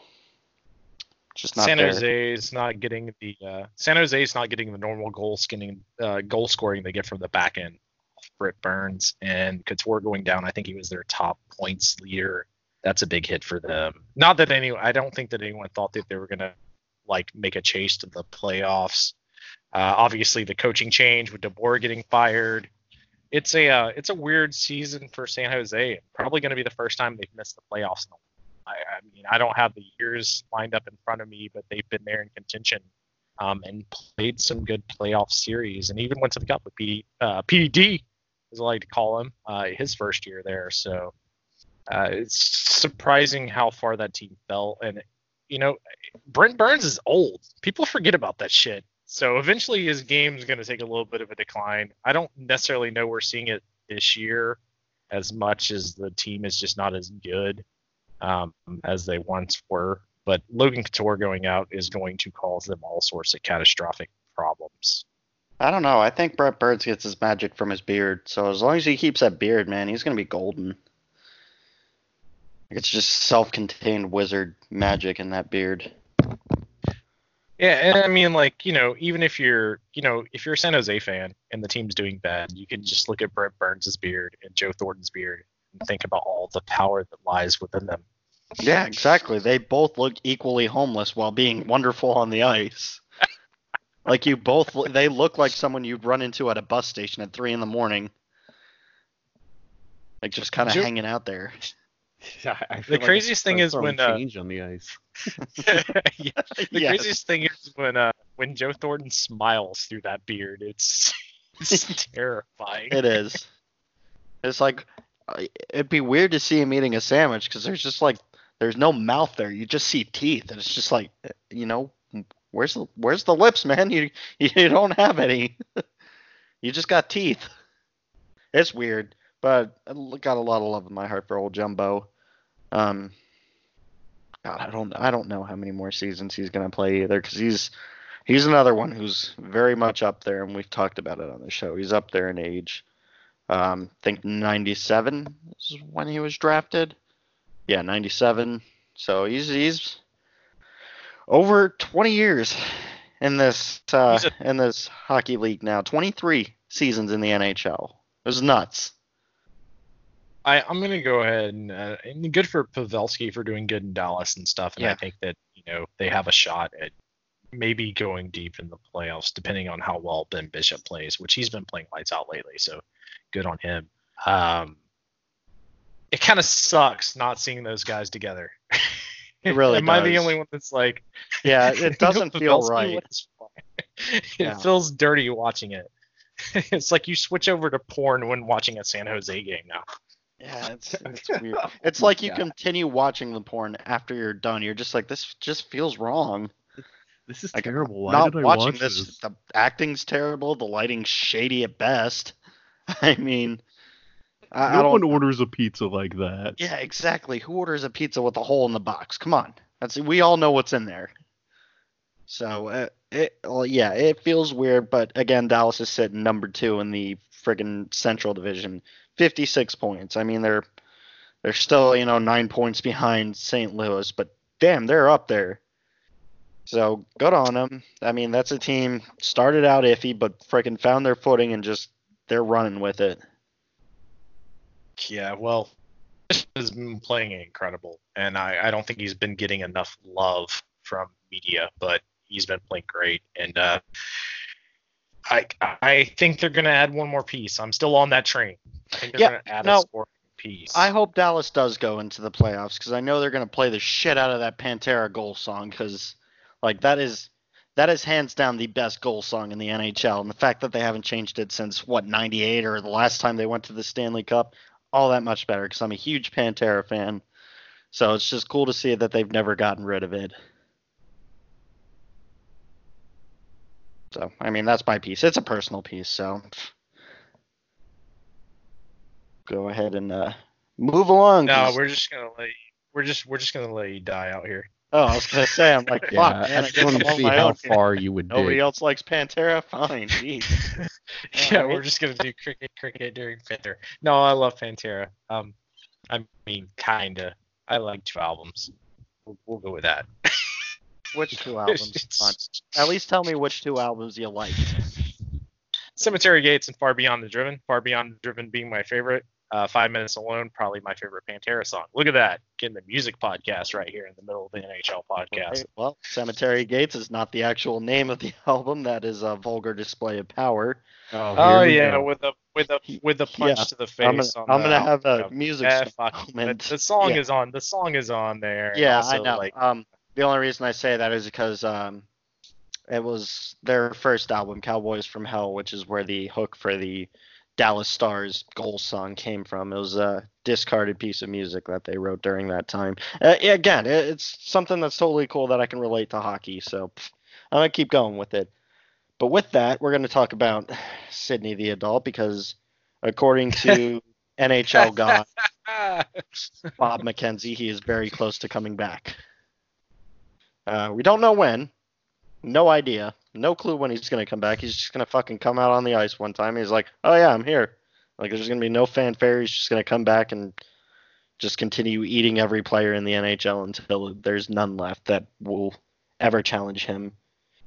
Um, you know, I, I, we've already we've spoken so much about Sidney Crosby. I mean, the guy's one of the best players in the league. You know, he's up there with Ovechkin. You know, this he's gonna keep being good. I don't ever see him like having that injury that he can't come back from. Um, so I, I personally think he's gonna come back and just be great because we've seen that before. Um, so what are your guys' thoughts on uh this injury situation? Do you think he's gonna just show up and not tell anybody? I think that'd be pretty cool. He can at this point. Keegan, I'm gonna let you go first because I have a hot take on this one. You know how I feel about Crosby. Yes. So, I mean, I can't deny his skill. And with where he's at right now, it wouldn't surprise me if he just showed up, you know, at practice and he was like, "Where's my jersey? Where's my jersey?" Like, it wouldn't surprise me if they're like, "Well, here's here's a gray one." Uh, No, no, no. Fuck that. Give me a regular game time jersey. I'm wearing that bitch. And you know, as much as I may, you know, personally dislike the guy, I'm I'm excited to see him get back on there. I just I love the announcement. The announcement alone was what made me really happy to see that because it it's it's like a weatherman. Hey, it's gonna rain. It it might rain tomorrow, but we don't know. But it could rain. It's gonna rain at some point in the year. All right, that's my new nickname for him. Sid the Thunderstorm Crosby. Oh my god. Crosby's legitimately scaring people by being injured. They're like, when's he gonna come back? Hopefully, he doesn't fall in a bad spot of our schedule. Well, hopefully we're not playing Uh, them when he comes back. Yeah, that would suck. You know he's gonna get a hat trick. He's gonna show out. uh, I think that he's been really smart because originally when we talked about his injury, I don't know, two months ago, it was supposed to be uh, a six-week hernia. He had a hernia surgery with six month rec- or six-week recovery time. It seems like it's been much longer than six weeks. We'll go with that. Uh, he doesn't have to do anything. He doesn't have to rush back because uh, Guinea Malkin, I think they what they won their last two games. Malkin's uh, just sniping people, And that's the thing that's scary about Sidney Crosby is like that team is the only thing that you can compare them to in sports, in my opinion, is the uh, you know some of the New England Patriot teams where it's like, oh, next been up. Oh, so this guy died. Okay, cool. We got this other guy. It's fine. No worries. like Yeah. like Guentzel has is, was a long term injury. I thought it was going to be a big deal. Malcolm, on the Yep. other hand, sent me a tweet and was like, "Fuck that, it's not a big deal." So yeah. I mean, they just just beat this the team Col- on my back. they beat the Colorado Avalanche tonight, or, or was I think that, that that was today, right? In OT or last night. Uh, shit, I have my NHL app open. I think I think that was last night. I think that was last night. Um, so they beat them in overtime, which is one of the best teams in the league. Um, and it kind of just like to me cements what the dominance of the East kind of is in the Metro in general. Uh, having a very weak team and and kind of smoking, uh, to me, smoking the Avalanche after watching that game recap, minus uh, a really some really great plays from Nathan MacKinnon, who's just ridiculous. Uh, yeah, I the, the big thing here is like it's not Crosby's coming back after the All Star. If Crosby comes back before the All Star, he'll randomly be voted into the All Star and he'll have to play in the All Star game. So the actual answer is after the All Star game, Sidney Crosby will be great. Now, uh, what what I will say is the thing I, I didn't expect is how great their goaltending goaltending has been, um, and that's held that team down. So, uh, like I said, best the actual best player on the Penguins. Are we sure it's Sidney Crosby? Are we sure it's not getting off? I'm just imagining someone getting ready to go to the All Star game, like knowing they've made it, they've earned it at this point, and then they just see Sidney Crosby walk in. You just have to hand him your jersey. Just be like, oh man, I thought I was going this year. yeah, Like, like you're the disappointment. Yeah. Crosby on boats. He hasn't played in like two months. like You eh. just see his face, and just all the light leaves out of your eyes, and you're just like, oh. Malcolm's Alright, like here. super happy about it. He's like, "Oh fuck, I'll just go hang out with Kovalchuk in Montreal for the weekend." just go, go on a drink. Just go to the bar and hang out. will he will eat ice cream and not go to practice? Or whatever. They'll bring Phil Kessel up. He's got nachos in both arms, like we're having a weekend, boys. Ugh. I do. It's my requisite one time that I have to bring up Phil Kessel in every podcast. It's written into my contract that I made up in my head. well, I mean, did he didn't he did he make the All Star game? That's the real. That's the thing No. we're getting into next. Is on this. He didn't even get voted in by the fans. Which is because I've been bullshit. throwing I was throwing Phil Kessel votes even though he's been playing kind of terrible just because he's Phil Kessel. Yeah. I don't know where the rest of you guys are, but I mean he took no, a I voted took a shit out of picture. Phil Kessel. he took a picture with hot dogs in the Stanley Cup because everyone made fun of him for eating hot dogs. That's that's the kind of man we need to run this country. he won an entire stadium free tacos. He should be the president of the NHL. Every night's taco night. I, I, I can't disagree with that sentiment. All right, Nothing Here, here's the real this. question. We're getting into this all-star lineup. How the fuck did Jimmy Howard make an all-star team? I think they just looked at the Detroit Red Wings. They're like, "Ah, fuck, we got to pick someone." I guess we'll take the player who's most associated with the Red Wings. So fuck it, Howard. You're in. he- he's he's he's facing like 190 shots a night, but like Jimmy Howard has a ter- terrible season, and I like Jimmy Howard, and uh, I think he's actually a good goaltender. He's played for Team USA before, uh, but this has not been a good year for him. He has two wins, 14 losses, a save average of 5.16, um, a GAA of 4.04, a save percentage of 88. Um, like I Not so get good. voting, not not so good. He got And you voted know- in over uh, Vasilevskiy. Like he got, I guess they rotate this based on what teams are in the lineup. They're like, you gotta get one original six in there, but like, bro, it's like they just looked at him and he's like, I don't want to go. Come on. The the crazy thing is Vasilevskiy isn't even wasn't even picked. It's just Carey Price is like hurt, so he's getting put into the game. So like Jimmy Howard just straight made the list as the number one goaltender. Well, uh, if if you if you have to take your bets, go ahead and pick the Central because like Howard's got to face against Patrick Kane, Nathan MacKinnon, etc. it's- it's gonna be tough. It's not gonna go good. Gonna see, gonna see a lot of shitty jerseys moving down the ice towards him. Which, by the way, I hate to throw it back to our first segment, but how the fuck are we supposed to track the players with the white jerseys on white ice? Like, uh, I'm not gonna, I'm not gonna bring it up again, but it was, God, that's such a stupid idea. Fuck, at least put a pop of color in there. I don't care what. Colors. Oh, I hope Pecorine just rips his jersey off and goes skins. you know he would too. Everyone He's like, follows. let's do this. Game blouses. Game on. oh, it'd be so great if that's what it evolved into. Players just strip off the white jerseys and they're like, fuck it, we'll play skins. I think the best way to actually talk about this lineup is to talk about the players that aren't here. Yeah. Number one Oh. being Phil Kessel. What the fuck, fans? We just talked about it, but what the fuck?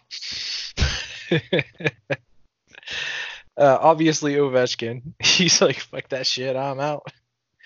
um, real cool story. Uh, with Guentzel getting hurt, not Guentzel getting hurt, a cool story, but Chris Letang, he's hitting his like sixth All Star game because they have to rot- rotate in one Penguin um, for him.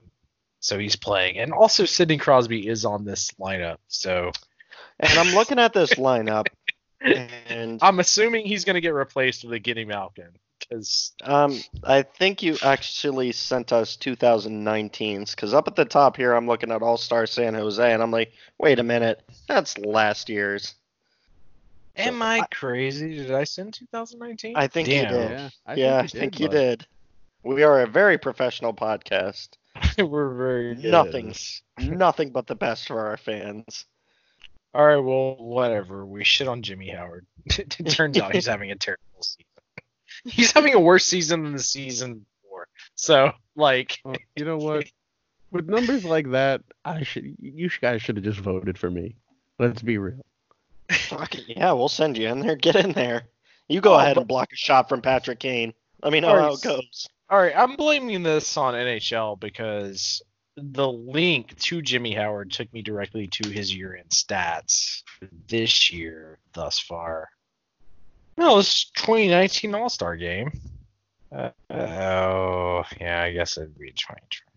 Damn, son. That's why Alright, you don't drink Don't podcast. you worry. I got this. Do you? so, yes, I will. I'll just. I'm gonna run down the list. So for our Atlantic Division, you got Tyler Bertuzzi of Detroit, Anthony Duclair from Ottawa, Jack Eichel, Jonathan Huberdeau, which is such a cool fucking last name. I love that last name. Uh, Mitch Marner. Obviously, we got another Marner Watch situation going on. Marner Watch. Auston Matthews, David Pastrnak, Pasta himself, Victor Hedman, Shea Weber, Frederik Andersen of Toronto and net, and Tuukka Rask behind him. So that's pretty cool. From the Met, we got Mathew Barzal, Kyle Palmieri, Artemi Panarin, Travis Konecny, my boy from Philadelphia, TJ Oshie, John Carlson, Dougie Hamilton, Seth Jones, which is fuck yeah, sending Seth Jones. We don't talk enough about Seth Jones on this podcast. I love the guy to death. Um, great defenseman. Love the guy to death. Uh, Chris Letang. Uh, we got Braden Holtby and Tristan Jarry in that. So the f- two great goalies. So that's gonna be fun. Um, all right, let's see. Central, we got Patrick Kane, Nathan MacKinnon, Ryan O'Reilly, David Perron, uh, Mark Scheifele, Scheif- Scheifele, Scheifele. I, I, it's probably Scheifele. wrong. He, yeah, he plays for Just Winnipeg. say just just say it fast like Worcestershire sauce. Yes, no he he plays for the fake Atlanta Thrashers. Um, so we also got Tyler. He's, He's a great player. I feel bad that we're. Yeah, I know. I don't mean to shit on you. I'm Shifley just is a great on the player. Yes, I'm just shitting on the fact that your team used to be a better team. Well, maybe not better, but more beloved like, me. by, by what fucking by Yes, what level more- were they a better team? by by the amount of love that I have in my heart. I was gonna say by distance to the stadium Yes. because it's not by like playoff appearances or Yeah. like fucking good players. Like I love the Thrashers, but by no means am I gonna look at that Winnipeg team and be like, oh shit, you guys suck compared to the Thrashers. Like They're not the Thrashers, and I'm not. I'm not. I, no, I just. I can't. I can't love the. I can't love the Jets. But I digress. We also have Tyler Seguin, Eric Staal, Roman Josi, Alex Pietrangelo, Jordan Binnington, and Connor Hellebuyck. Fucking Winnipeg. Hellebuyck. Fucking Hellebuyck. Winnipeg with these damn names. Connor Once again, say it fast. Hellebuyck. Connor, it Connor Hellebuyck. I It's, think it's that's Connor. what Winnipeg's doing. They're, Yeah, it's they're- Connor they know they're not going to be first, so they're just, you know, they're going to be first in the most annoying names to try to pronounce. Yeah, seriously, it's Connor Halibut. I'm calling you Halibut now. You're a uh, fish. Hellebuyck. He's a he's a great goaltender, dude. He's Oh, holding that shit, he shit down for that team for Winnipeg. okay. Well, Their defense is kind of garbage without Byfuglien. Uh, uh, well, we, we, we go through. See, wait. six six degrees of the Atlanta Thrashers, bud. You're bringing it right back. All right, and for the Pacific Division, we got Tomas Hertl, we got Leon Draisaitl, Anze Kopitar, Connor McDavid, Elias Pettersson, Max Pacioretty. Uh, we got Matthew Tkachuk, Mark Giordano, Quinn Hughes, which fuck, fuck yeah, dude, great. Good on Quinn Hughes for getting the All Star, uh, getting the All Star nod in his first season. That's awesome. Got Jacob Markstrom and Darcy Kuemper in net. So we got a got a pretty stacked lineup. No Jimmy Howard, so sorry Jimmy, we uh we shit on you for a lot of reasons, but not for making the All Star team when you really Yo. had no business making the All Star team. I'm gonna immediately shit on one player on one of these All Star time teams, and I'm probably gonna get seen for this. But Hertl is negative 17, and he's Yeah. a 15% shot percentage, and he's 34 points. I mean, it's I'm- Thomas Hertl though. He did a b- between the leg goal like three years ago. Like, what are people's well- obsession with this player? He's a third line player on good teams. That's fair. Look, I'm not saying we agree with it. The fans voted him in, so you know what? You you speak to the people. So I I I give my I he's got my blessing to be in this game. Not that he fucking needs it or my word means dick all to them, but you know what? I I I, I don't know. I don't hate Hertl. So Keegan, am I wrong on this being the player that San Jose puts into the to to this to this All Star game? You know, Hertl would definitely not be my choice, especially from San Jose. But they they needed a replacement. And they probably went into the locker room and were like, "All right, guys, what are we gonna do?" And everyone was like, "Nope."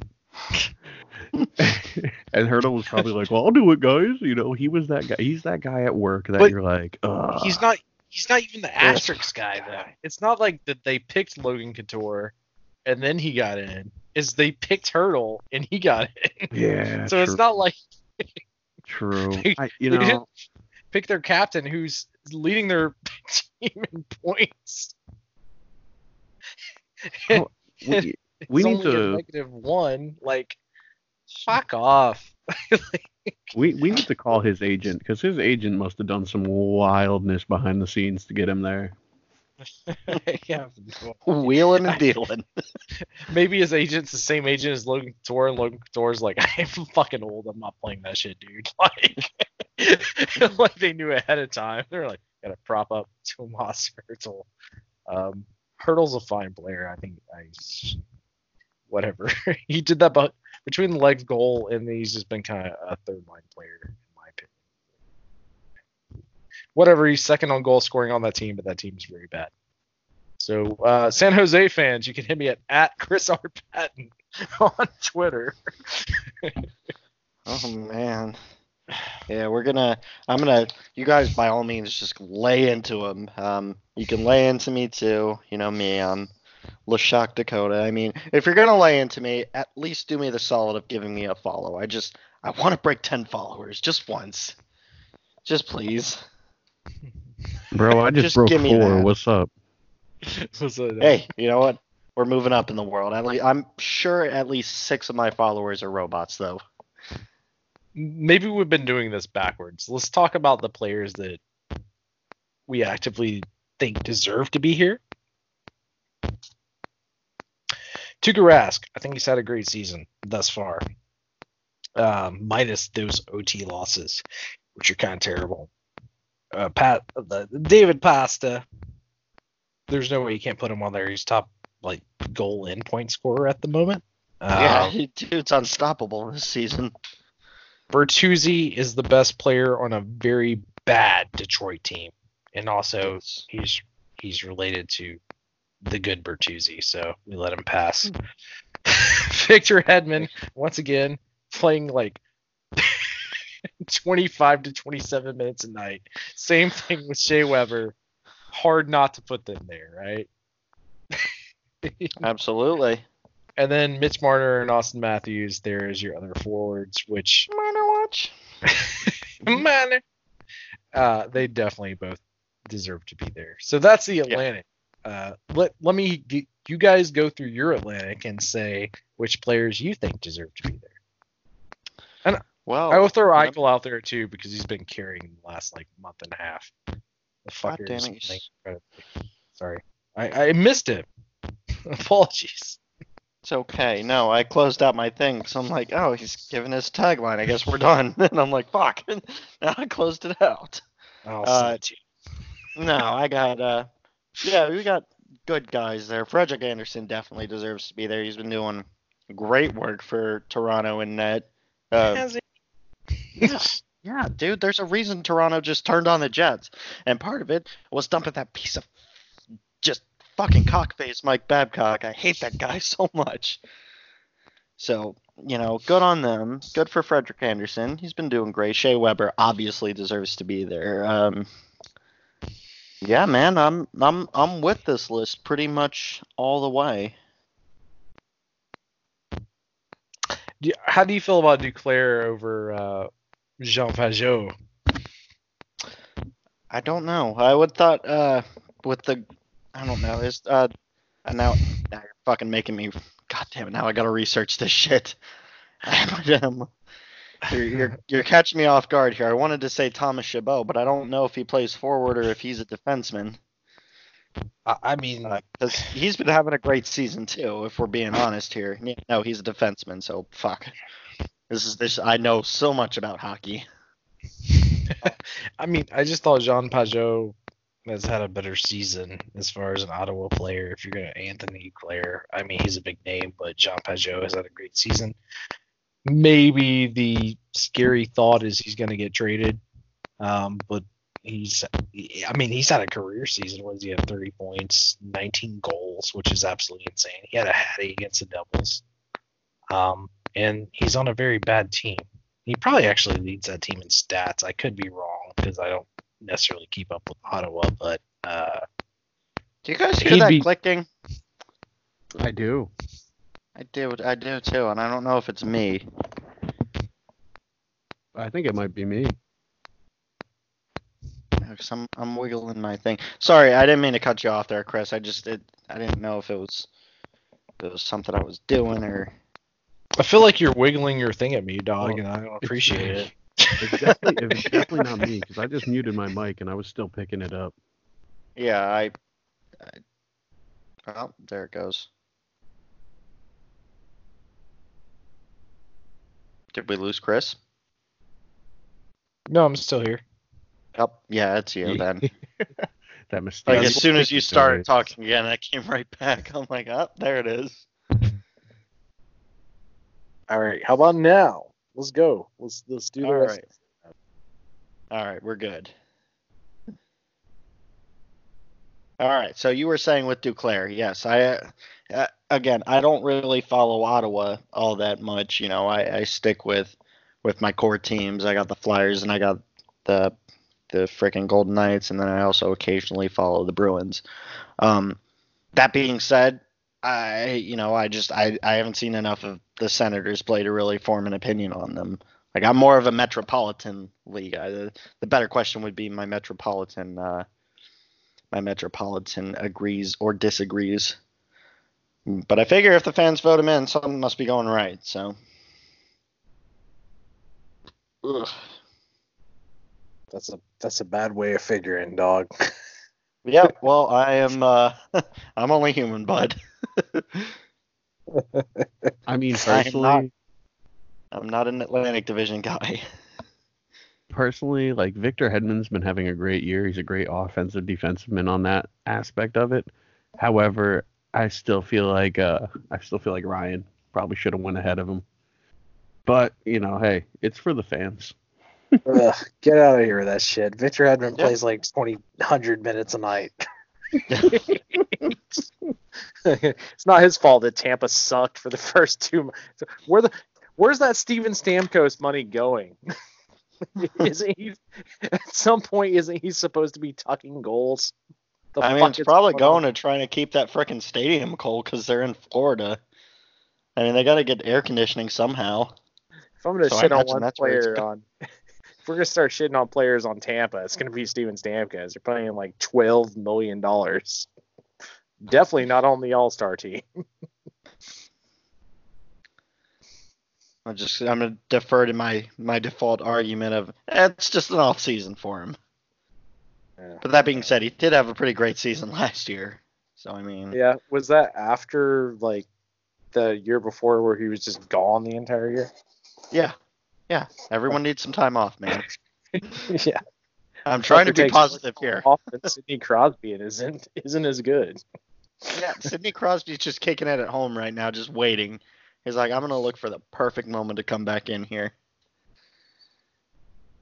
I, I'm I everyone go back and listen to our previous podcast in which I just don't like Steven Stamkos.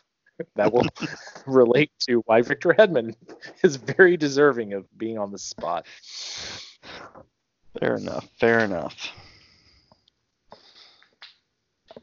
Uh, all right, so we go to the Metropolitan now, where I will, will I have some things here. So, uh, going to the Met, obviously, you know I'm gonna I'm gonna go with Travis Konecny. He's my he's my favorite, probably one of my favorite Flyers behind Giroux.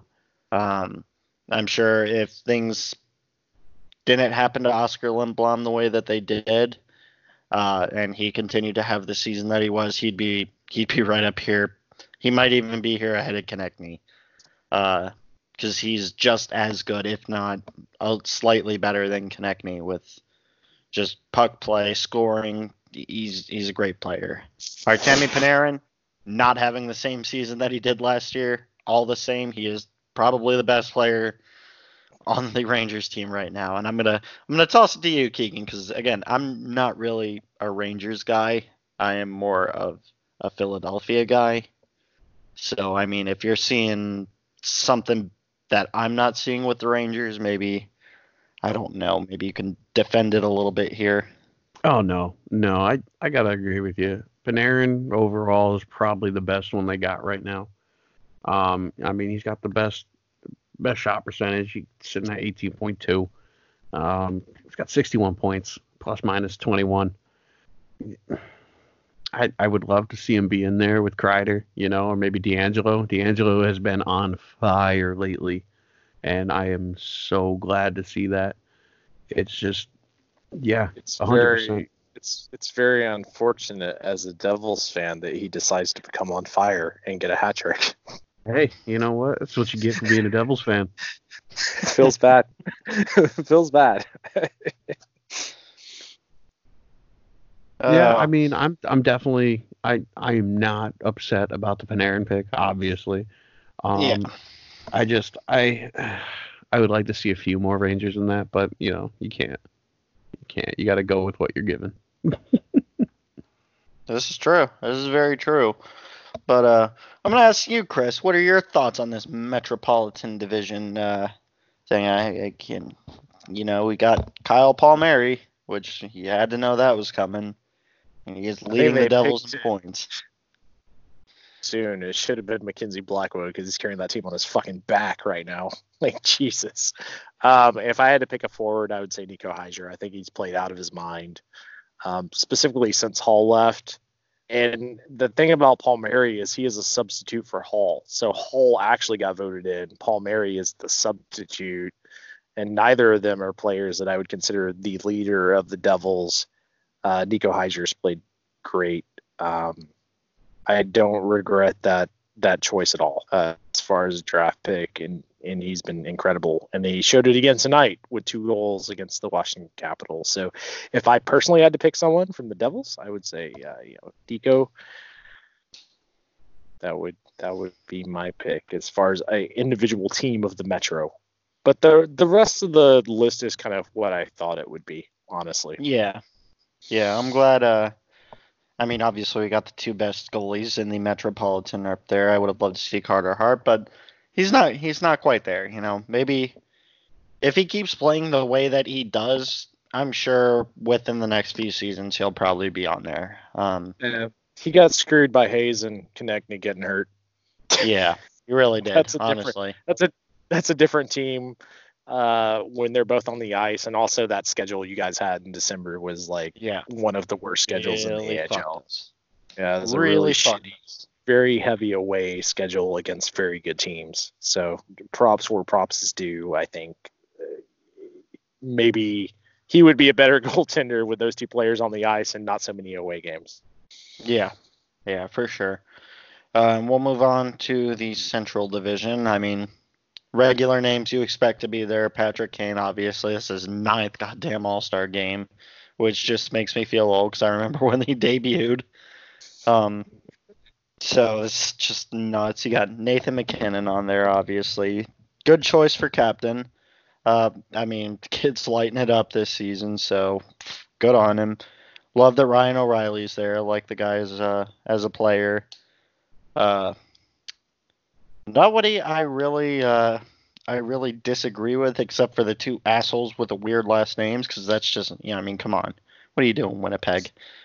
Uh, but yeah, I'm I'm joking. Obviously, these guys obviously deserve their spot. I'm not saying anybody on here doesn't deserve a spot.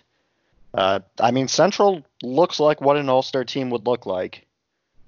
I mean, these are big name players. So what do you guys think? Yeah, and I, I think that everyone should be very scared of them just because Patrick Kane and Nathan MacKinnon.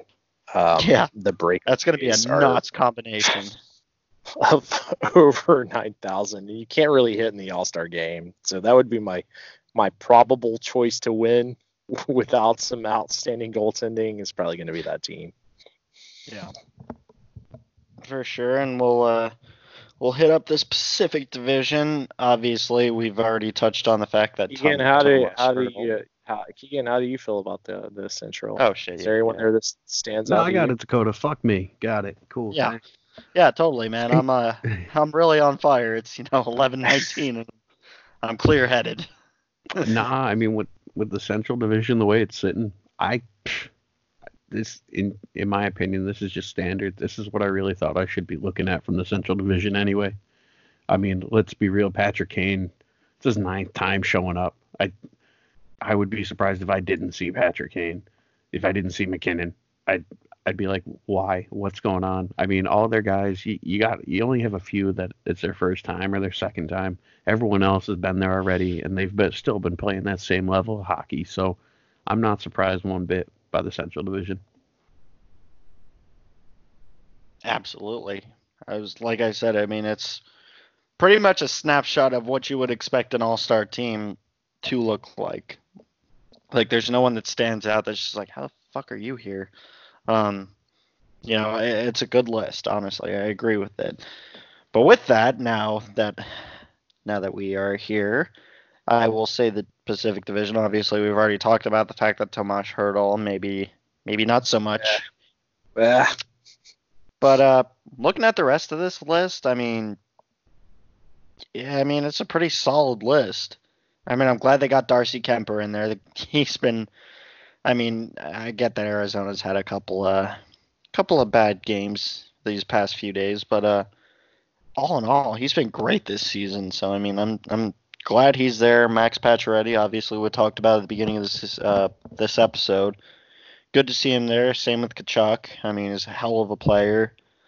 Uh, Connor McDavid, obviously, he's the captain. I mean, I, anytime you bring up Connor McDavid, you just he, he is the leader. You look at that guy as a leader because I mean, he's going to be a leader. Connor McJesus. Connor, Connor Mc ninety nine point five. WEDM leading it with their classic rock station. Uh, yeah, obviously Connor McDavid is there. Good choice. Anze Kopitar, I mean, best of a shitty team. same with uh, same with Bertuzzi there. He's the best of a bad team. So good on them. Good for fucking Draisaitl to be on there too, because you know him and McDavid gel together. So that's gonna be that's gonna definitely be a threat. Um, yeah, and I, it just it's a good looking list. So what are your guys' thoughts? And I'm gonna start with you, Keegan, because I almost forgot you the last time. I mean, in my opinion, this is a pretty new team um, when it comes to appearances, so they have a lot to a lot to prove. Um, Darcy Kuemper, absolutely if I didn't see his name on that list, I would. I, I don't know what I would even do. Riot in the streets. Right. I mean, I'd be a one man riot, but hey, I'd still be rioting. Um, Kopitar, McDavid, you know, Pettersson. These these guys, they're going to be dominant if they work together. You know, if they if they get teamed up with Hertl, I'm sorry. You know, I, I feel bad for them. However, you know, if they everybody else, like the, hey, the team's looking real good. The, welcome to the Bust on Tomas Hertl podcast. well, we've already shit on Jimmy Howard, so we might as well make it a shit on bad players night. you know, I'm I'm excited to see how Quinn Hughes is going to do. You know, in Quinn Hughes, I'm I'm really with his first appearance here. I'm I'm hoping he does pretty good. Um, but from the Pacific Division, a lot of newer names that throughout the year, I'm like, all right, all right, I can, you know, looking back on their years, I can definitely be like, yeah, this is going to be all right. Um, but most importantly, I'm just glad to see Kuemper in there. For sure. And what about you, Chris? I just want to know what Ford is going to be on the Kopitar in the face-off, because that face-off percentage is going to be like 90 to nothing. the, I guess if he plays Claude, Claude's in the All-Star, right? No, no, the only Flyers connecting. Yeah, so basically it's going to be they completely controlling the puck off the face-off. Um, Elias Pettersson's really, really good. That they're going to be a fun team to watch. My pick is still the Central. MacKinnon, that speed, that second gear he hits when he hits a puck like towards the blue line, it's just sick nasty. I don't know anyone's going to be able to deal with that team. I could be completely wrong, but uh, yeah, Darcy. Uh, Darcy's a great goaltender. I think he deserves to be there. I have, I mean, outside of Hertl, I don't really have any major qualms with uh, that All Star picking. Absolutely. Absolutely. And with that, my friends, it is time to move on to a guy that we knew was coming up to do a player highlight. I would say this man is probably the original Ovechkin. I mean, this this this was. Now, now, now, now, now, listen. Now listen.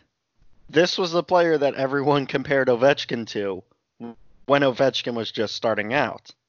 I mean, we all know you all know the name. This is where our player highlight this week is Mr. Sergey Fedorov.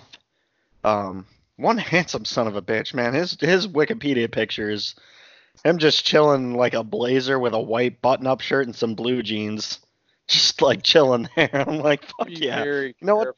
You're like you're like one statement away from getting banned from NBC and having to hang out with Jeremy Roenick. I'll fucking hang out with Roenick all the damn time. I don't give a shit. Don't threaten me with a good time.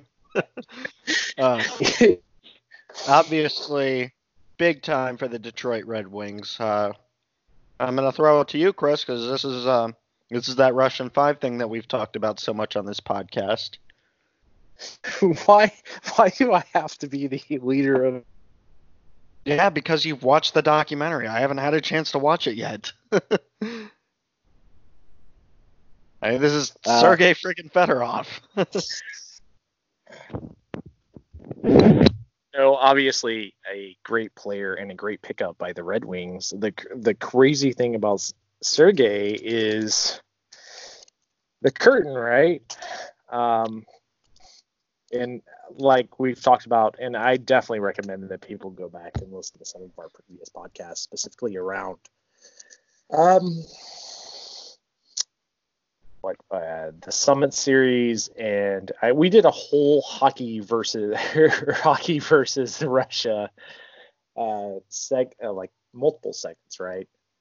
Um, obviously, Yeah, we did. Three time, three time Stanley Cup winner. Um, the Red Wings were very smart. They drafted Russian players very high in their drafts.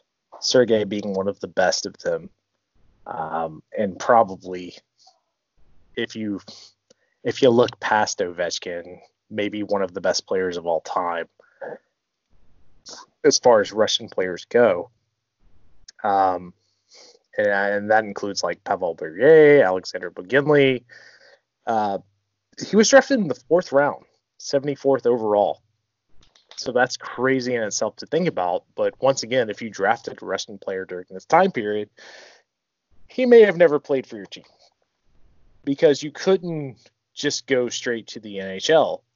Um, and there wasn't like a KHL back then. You just played for the Russian Red Army. So he played for CSKA Moscow. Um, and they did like tour games, like the Goodwill games and, and, and different international games. But until Mogilny pulled the trigger of leaving Russia and being snuck out as the defector, which we also have an episode on, and you guys should listen to that. we do. Uh, it was unheard of that a Russian player would actually commit to the NHL. But after that happened, he committed, and he was the leader of what is known as the Russian Five, and they had three Stanley Cup championships. One of the most memorable. Um,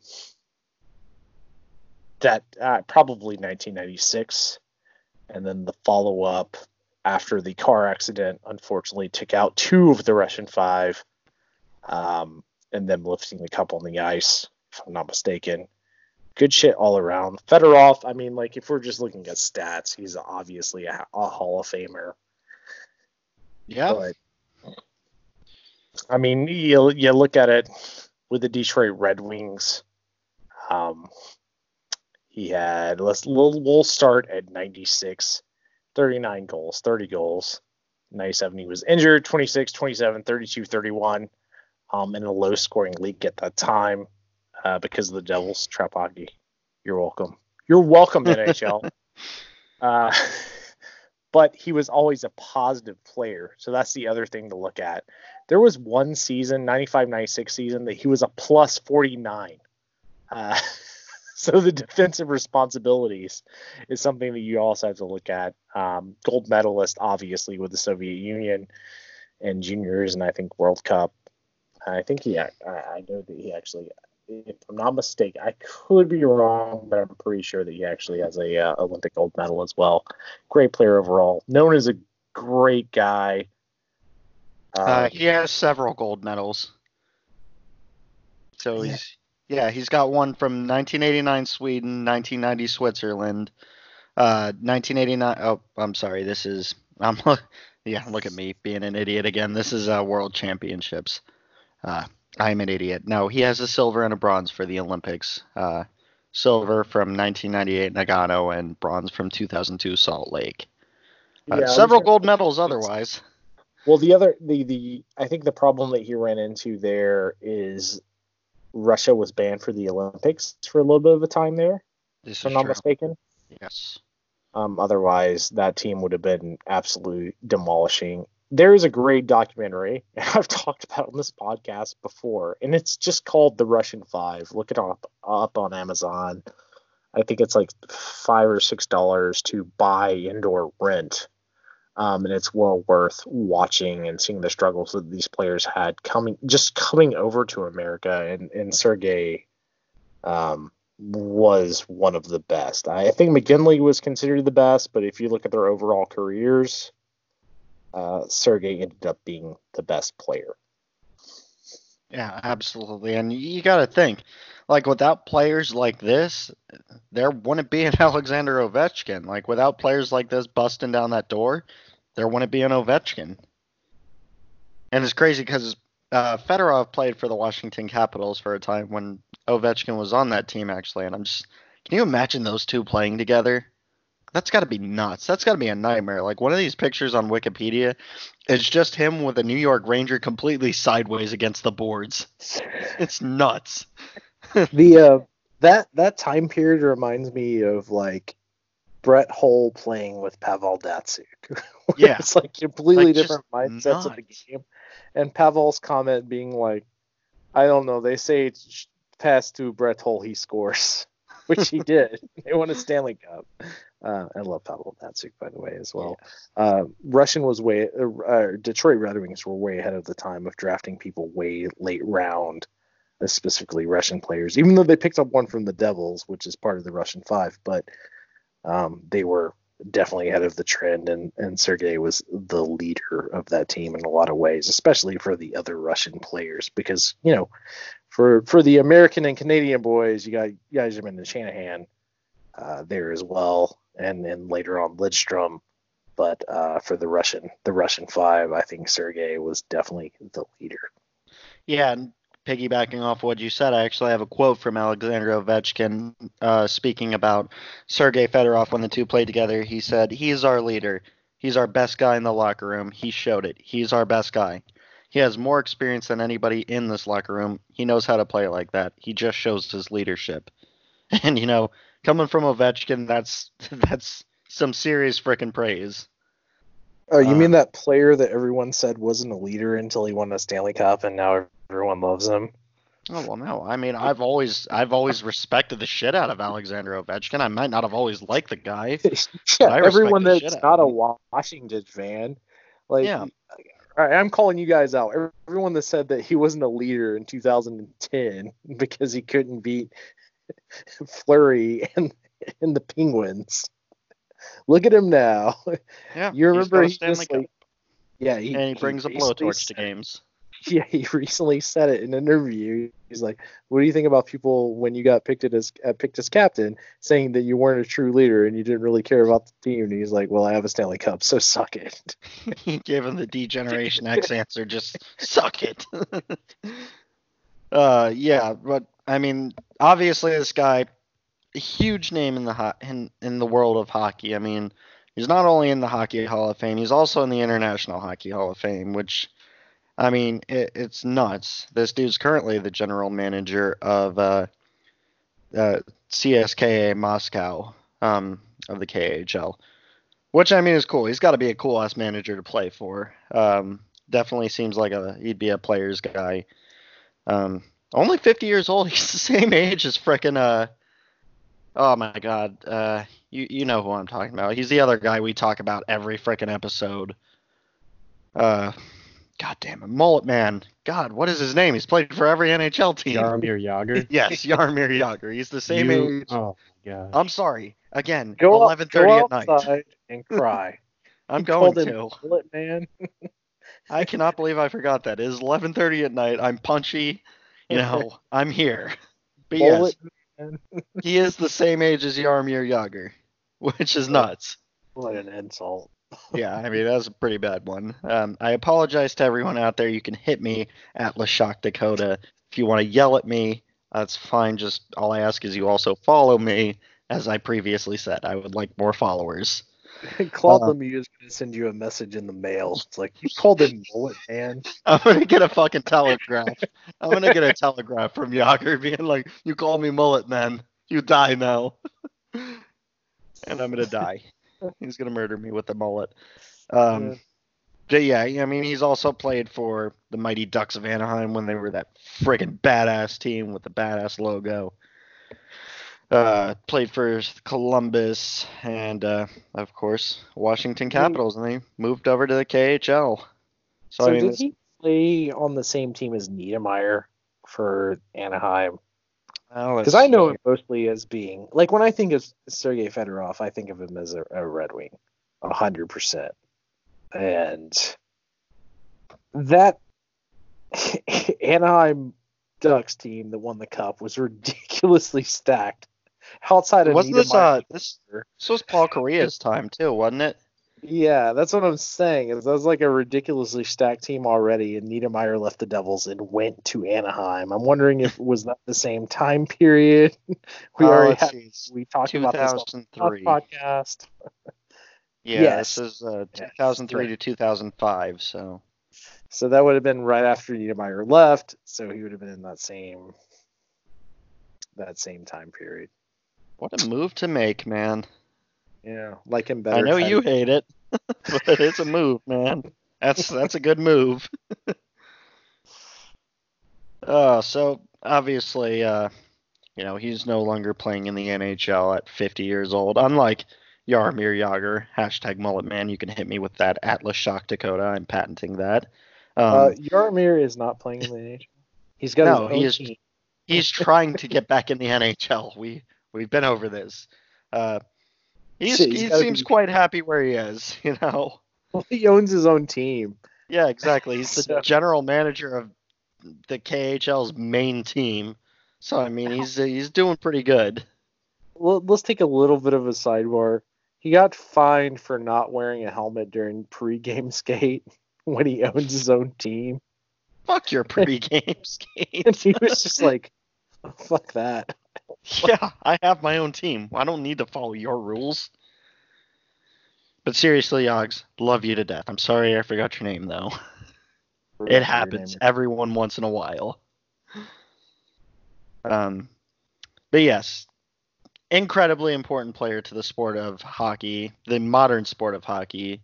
Again, you wouldn't have these big name Russian players without this these first Russian the, the five Russian players that we first had. Well, without the one, so make sure you go back and listen to that podcast. The defector Yes. himself, uh, Yes. who had a great ass season uh, his first year in. So check check that one out. And Keegan, please tell us that you love Fedorov, or maybe you hate him. I don't know. Him and Messier, uh, not not good friends. it You seemed know- like they had a little bit of there was definitely uh there was tension definitely growing up um because I, I you know looking back on it now absolutely phenomenal player. Um you know even when he was with the columbus blue jackets yeah that was a that was a rough time for him. But you know growing up in in that 90s era you know detroit was a team to beat.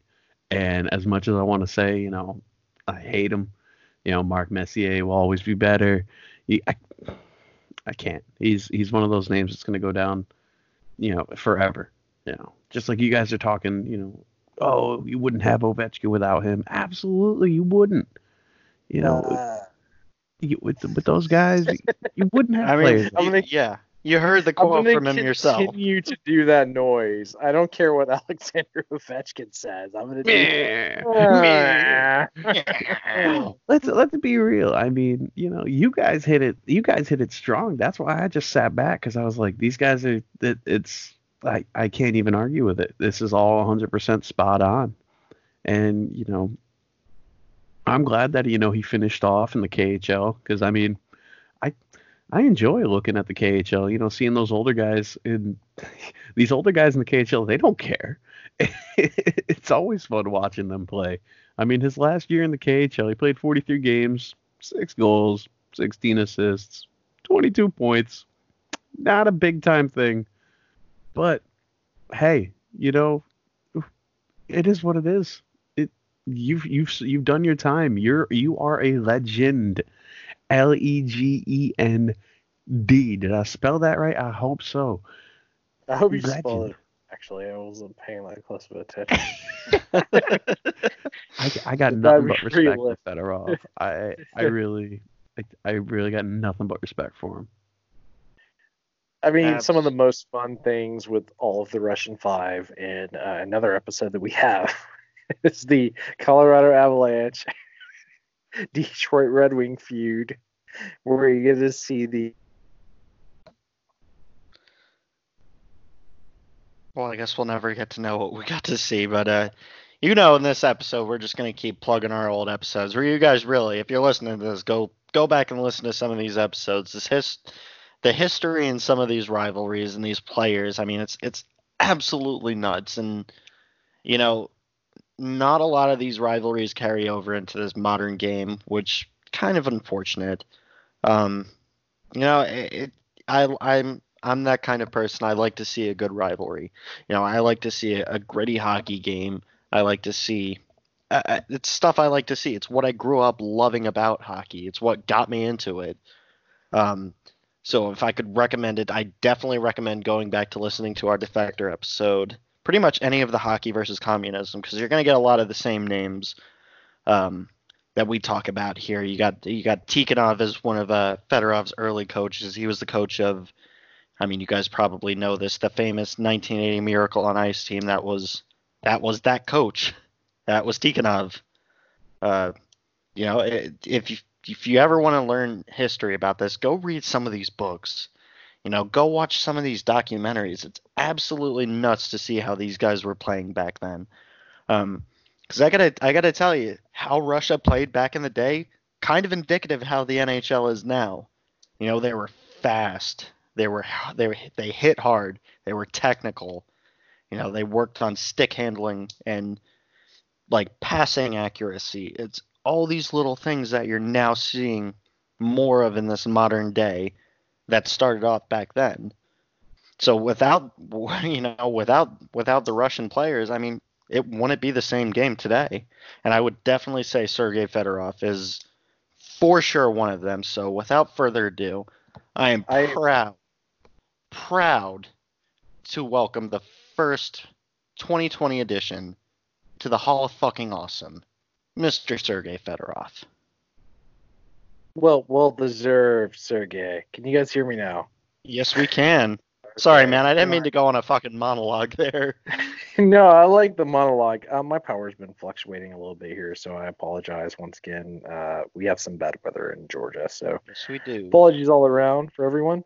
Um, all of that being said, if you want some really great Sergey stuff, 96 Red Wing Stanley Cup, and then also uh, just the few.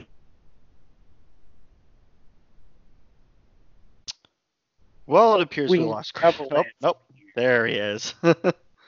The Red Wings Avalanche feud. That's that's the one to go listen to. That's a good. That's all good shit. Um, Sergei Fedorov definitely deserves to be in the Hall of Fucking Awesome, even though I, I, I, I don't think that. I don't know. All right. Well, if you're gonna keep making that sound, we're gonna have a buzzer for every time you make that sound. It's gonna be like that little spray bottle you have for cats when they get up on something. We're just gonna be like, ah, nah, none of that. Get off there. He is well deserved in this Hall of Fucking Awesome. Absolutely. Keegan, what are your final thoughts on Mr. Fedorov? Think we missed anything? I mean, honestly, I want a Mighty Ducks of Anaheim jersey. So do I, man. So do fucking I, man. That was such a cool logo. You know, Like how but- you had the Donald Duck with the friggin' hockey mask. Oh, it was so cool looking. I think I had a, I think I had a kid's Mighty Ducks of Anaheim jersey when I was a little kid. I remember having one, and I don't know what happened to it, but it was such a cool damn thing. you know, in the Hall of Awesome, even though it might not have been.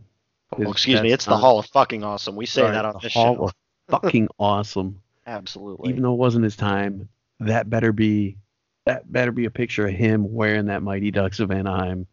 ah, no, I gotta give it. To, I gotta give him the. I gotta give him the Red Wings jersey. Ah, I mean, he's Give me he's- both. Give me both. Throw, all right, throw fine. both. Yeah, I'll split it Just up. He's, because he's a the jersey. legacy Red Wings player, though. Oh, absolutely. He's he's forever and always a Red Wing. Yes, absolutely. Chris, any final thoughts? Yeah, you guys are being gross talking about the Anaheim Ducks. You cannot deny that it was the coolest fucking logo in the NHL for the longest time. No, it wasn't. It It was though, and you're wrong for saying it wasn't. wasn't. I will fight you. It's so cool. Listen, listen here, Adam Banks. I'll run you into the post, and then be like, worth it. It was. I will go down defending that damn logo. Sergey only wears one jersey, and that's the OG Red Wings jersey. Um, it I did deserves to be on this list. And I'm gonna try to talk about this fucking feud one more time, and hopefully all of my stuff doesn't die again. Uh, the Avalanche Detroit Red Wings feud, uh, the the the Furious Five, the Fantastic Five, the Detroit Five, the Russian Five, whatever you want to call them, uh, getting set off by uh, Mr. Claude Lemieux. Good shit all around. Fedorov was a huge part of that. We have an episode about it. Fedorov, great player, definitely worthy of the Hall of fucking awesome. I think that he's in the Hall of Fame already for the NHL, right? Yeah, Please. he's in both the NHL Hall of Fame and the International Hall of Fame. Well, I don't trust the NHL anymore after like Elias didn't make it first ballot. Hey, look, there's always Yep. next year. I'm sure he'll get there. Yeah, well, fucking. As soon as Datsyuk comes up, he's gonna make it, and I'm gonna get super pissed because they have very similar numbers. But whatever, one of them has three cups, and like, or two cups. Like, now I'm getting mad. It's not a true show until Chris gets heated by the end. no, all jokes aside, I uh, I had a lot of fun on this podcast. I'm gonna let one of you guys in this. You you guys Yeah. throw out whatever you want instead of me doing a uh, a good old Henrique shout out. Maybe Oh, I got, I got something. I got something. You guys have a game ender. Yes. So I'm first going to give a shout out to our boys at Geek Vibes Nation. Anything you guys wanna wanna look at Geek Vibes wise, um, you know, comic books, movies, you know, friggin' wrestling. Our boy Chris here does a wrestling podcast for them. Uh, Geek Vibes is your one stop one stop shop for all things uh, nerd culture. I am I'm quite fond of them. Uh, so definitely hit them up. I know they're on Facebook. Chris has the exact address. I'm uh, I'm pretty shitty when it comes to remembering names of things, but uh, you can find them on Twitter, Instagram, I'm sure, Facebook. Um, you could also find me for the third time tonight at Lashuk Dakota on Twitter. Um, go ahead, get on there. You know, agree with me, disagree with me, yell at me. I don't care what you do. All I ask is you follow me. And if you like this show and you like the sounds of our voice, I'm going to ask you to go ahead and give us a review too. Because it means a lot to us. I don't care what you say, it just means a lot to us. So I'm going to toss it over to you, Keegan. Why don't you give your outro? All right. Thank you for joining us on Skates to Throats. Again, Dakota, Chris, thank you for having me. It's always going to be a pleasure to be here, regardless of how the Rangers are playing that day. So, um, Absolutely, bud. I do is I do want to say as much as I as much as I hate to say it. Thank God Carolina beat the Kings today, wearing my Whaler green. I was very happy to see that. They friggin' better have. you know, again, you can catch me on the Xbox, Lolo, L O L O, space, Keegan, K E E G A N. Uh, you can catch me on the bird, Lolo underscore Keegan. Um, what a wonderful show. Thank you so much for listening. And I hope to see you guys next time. All right. And that's the way the news goes.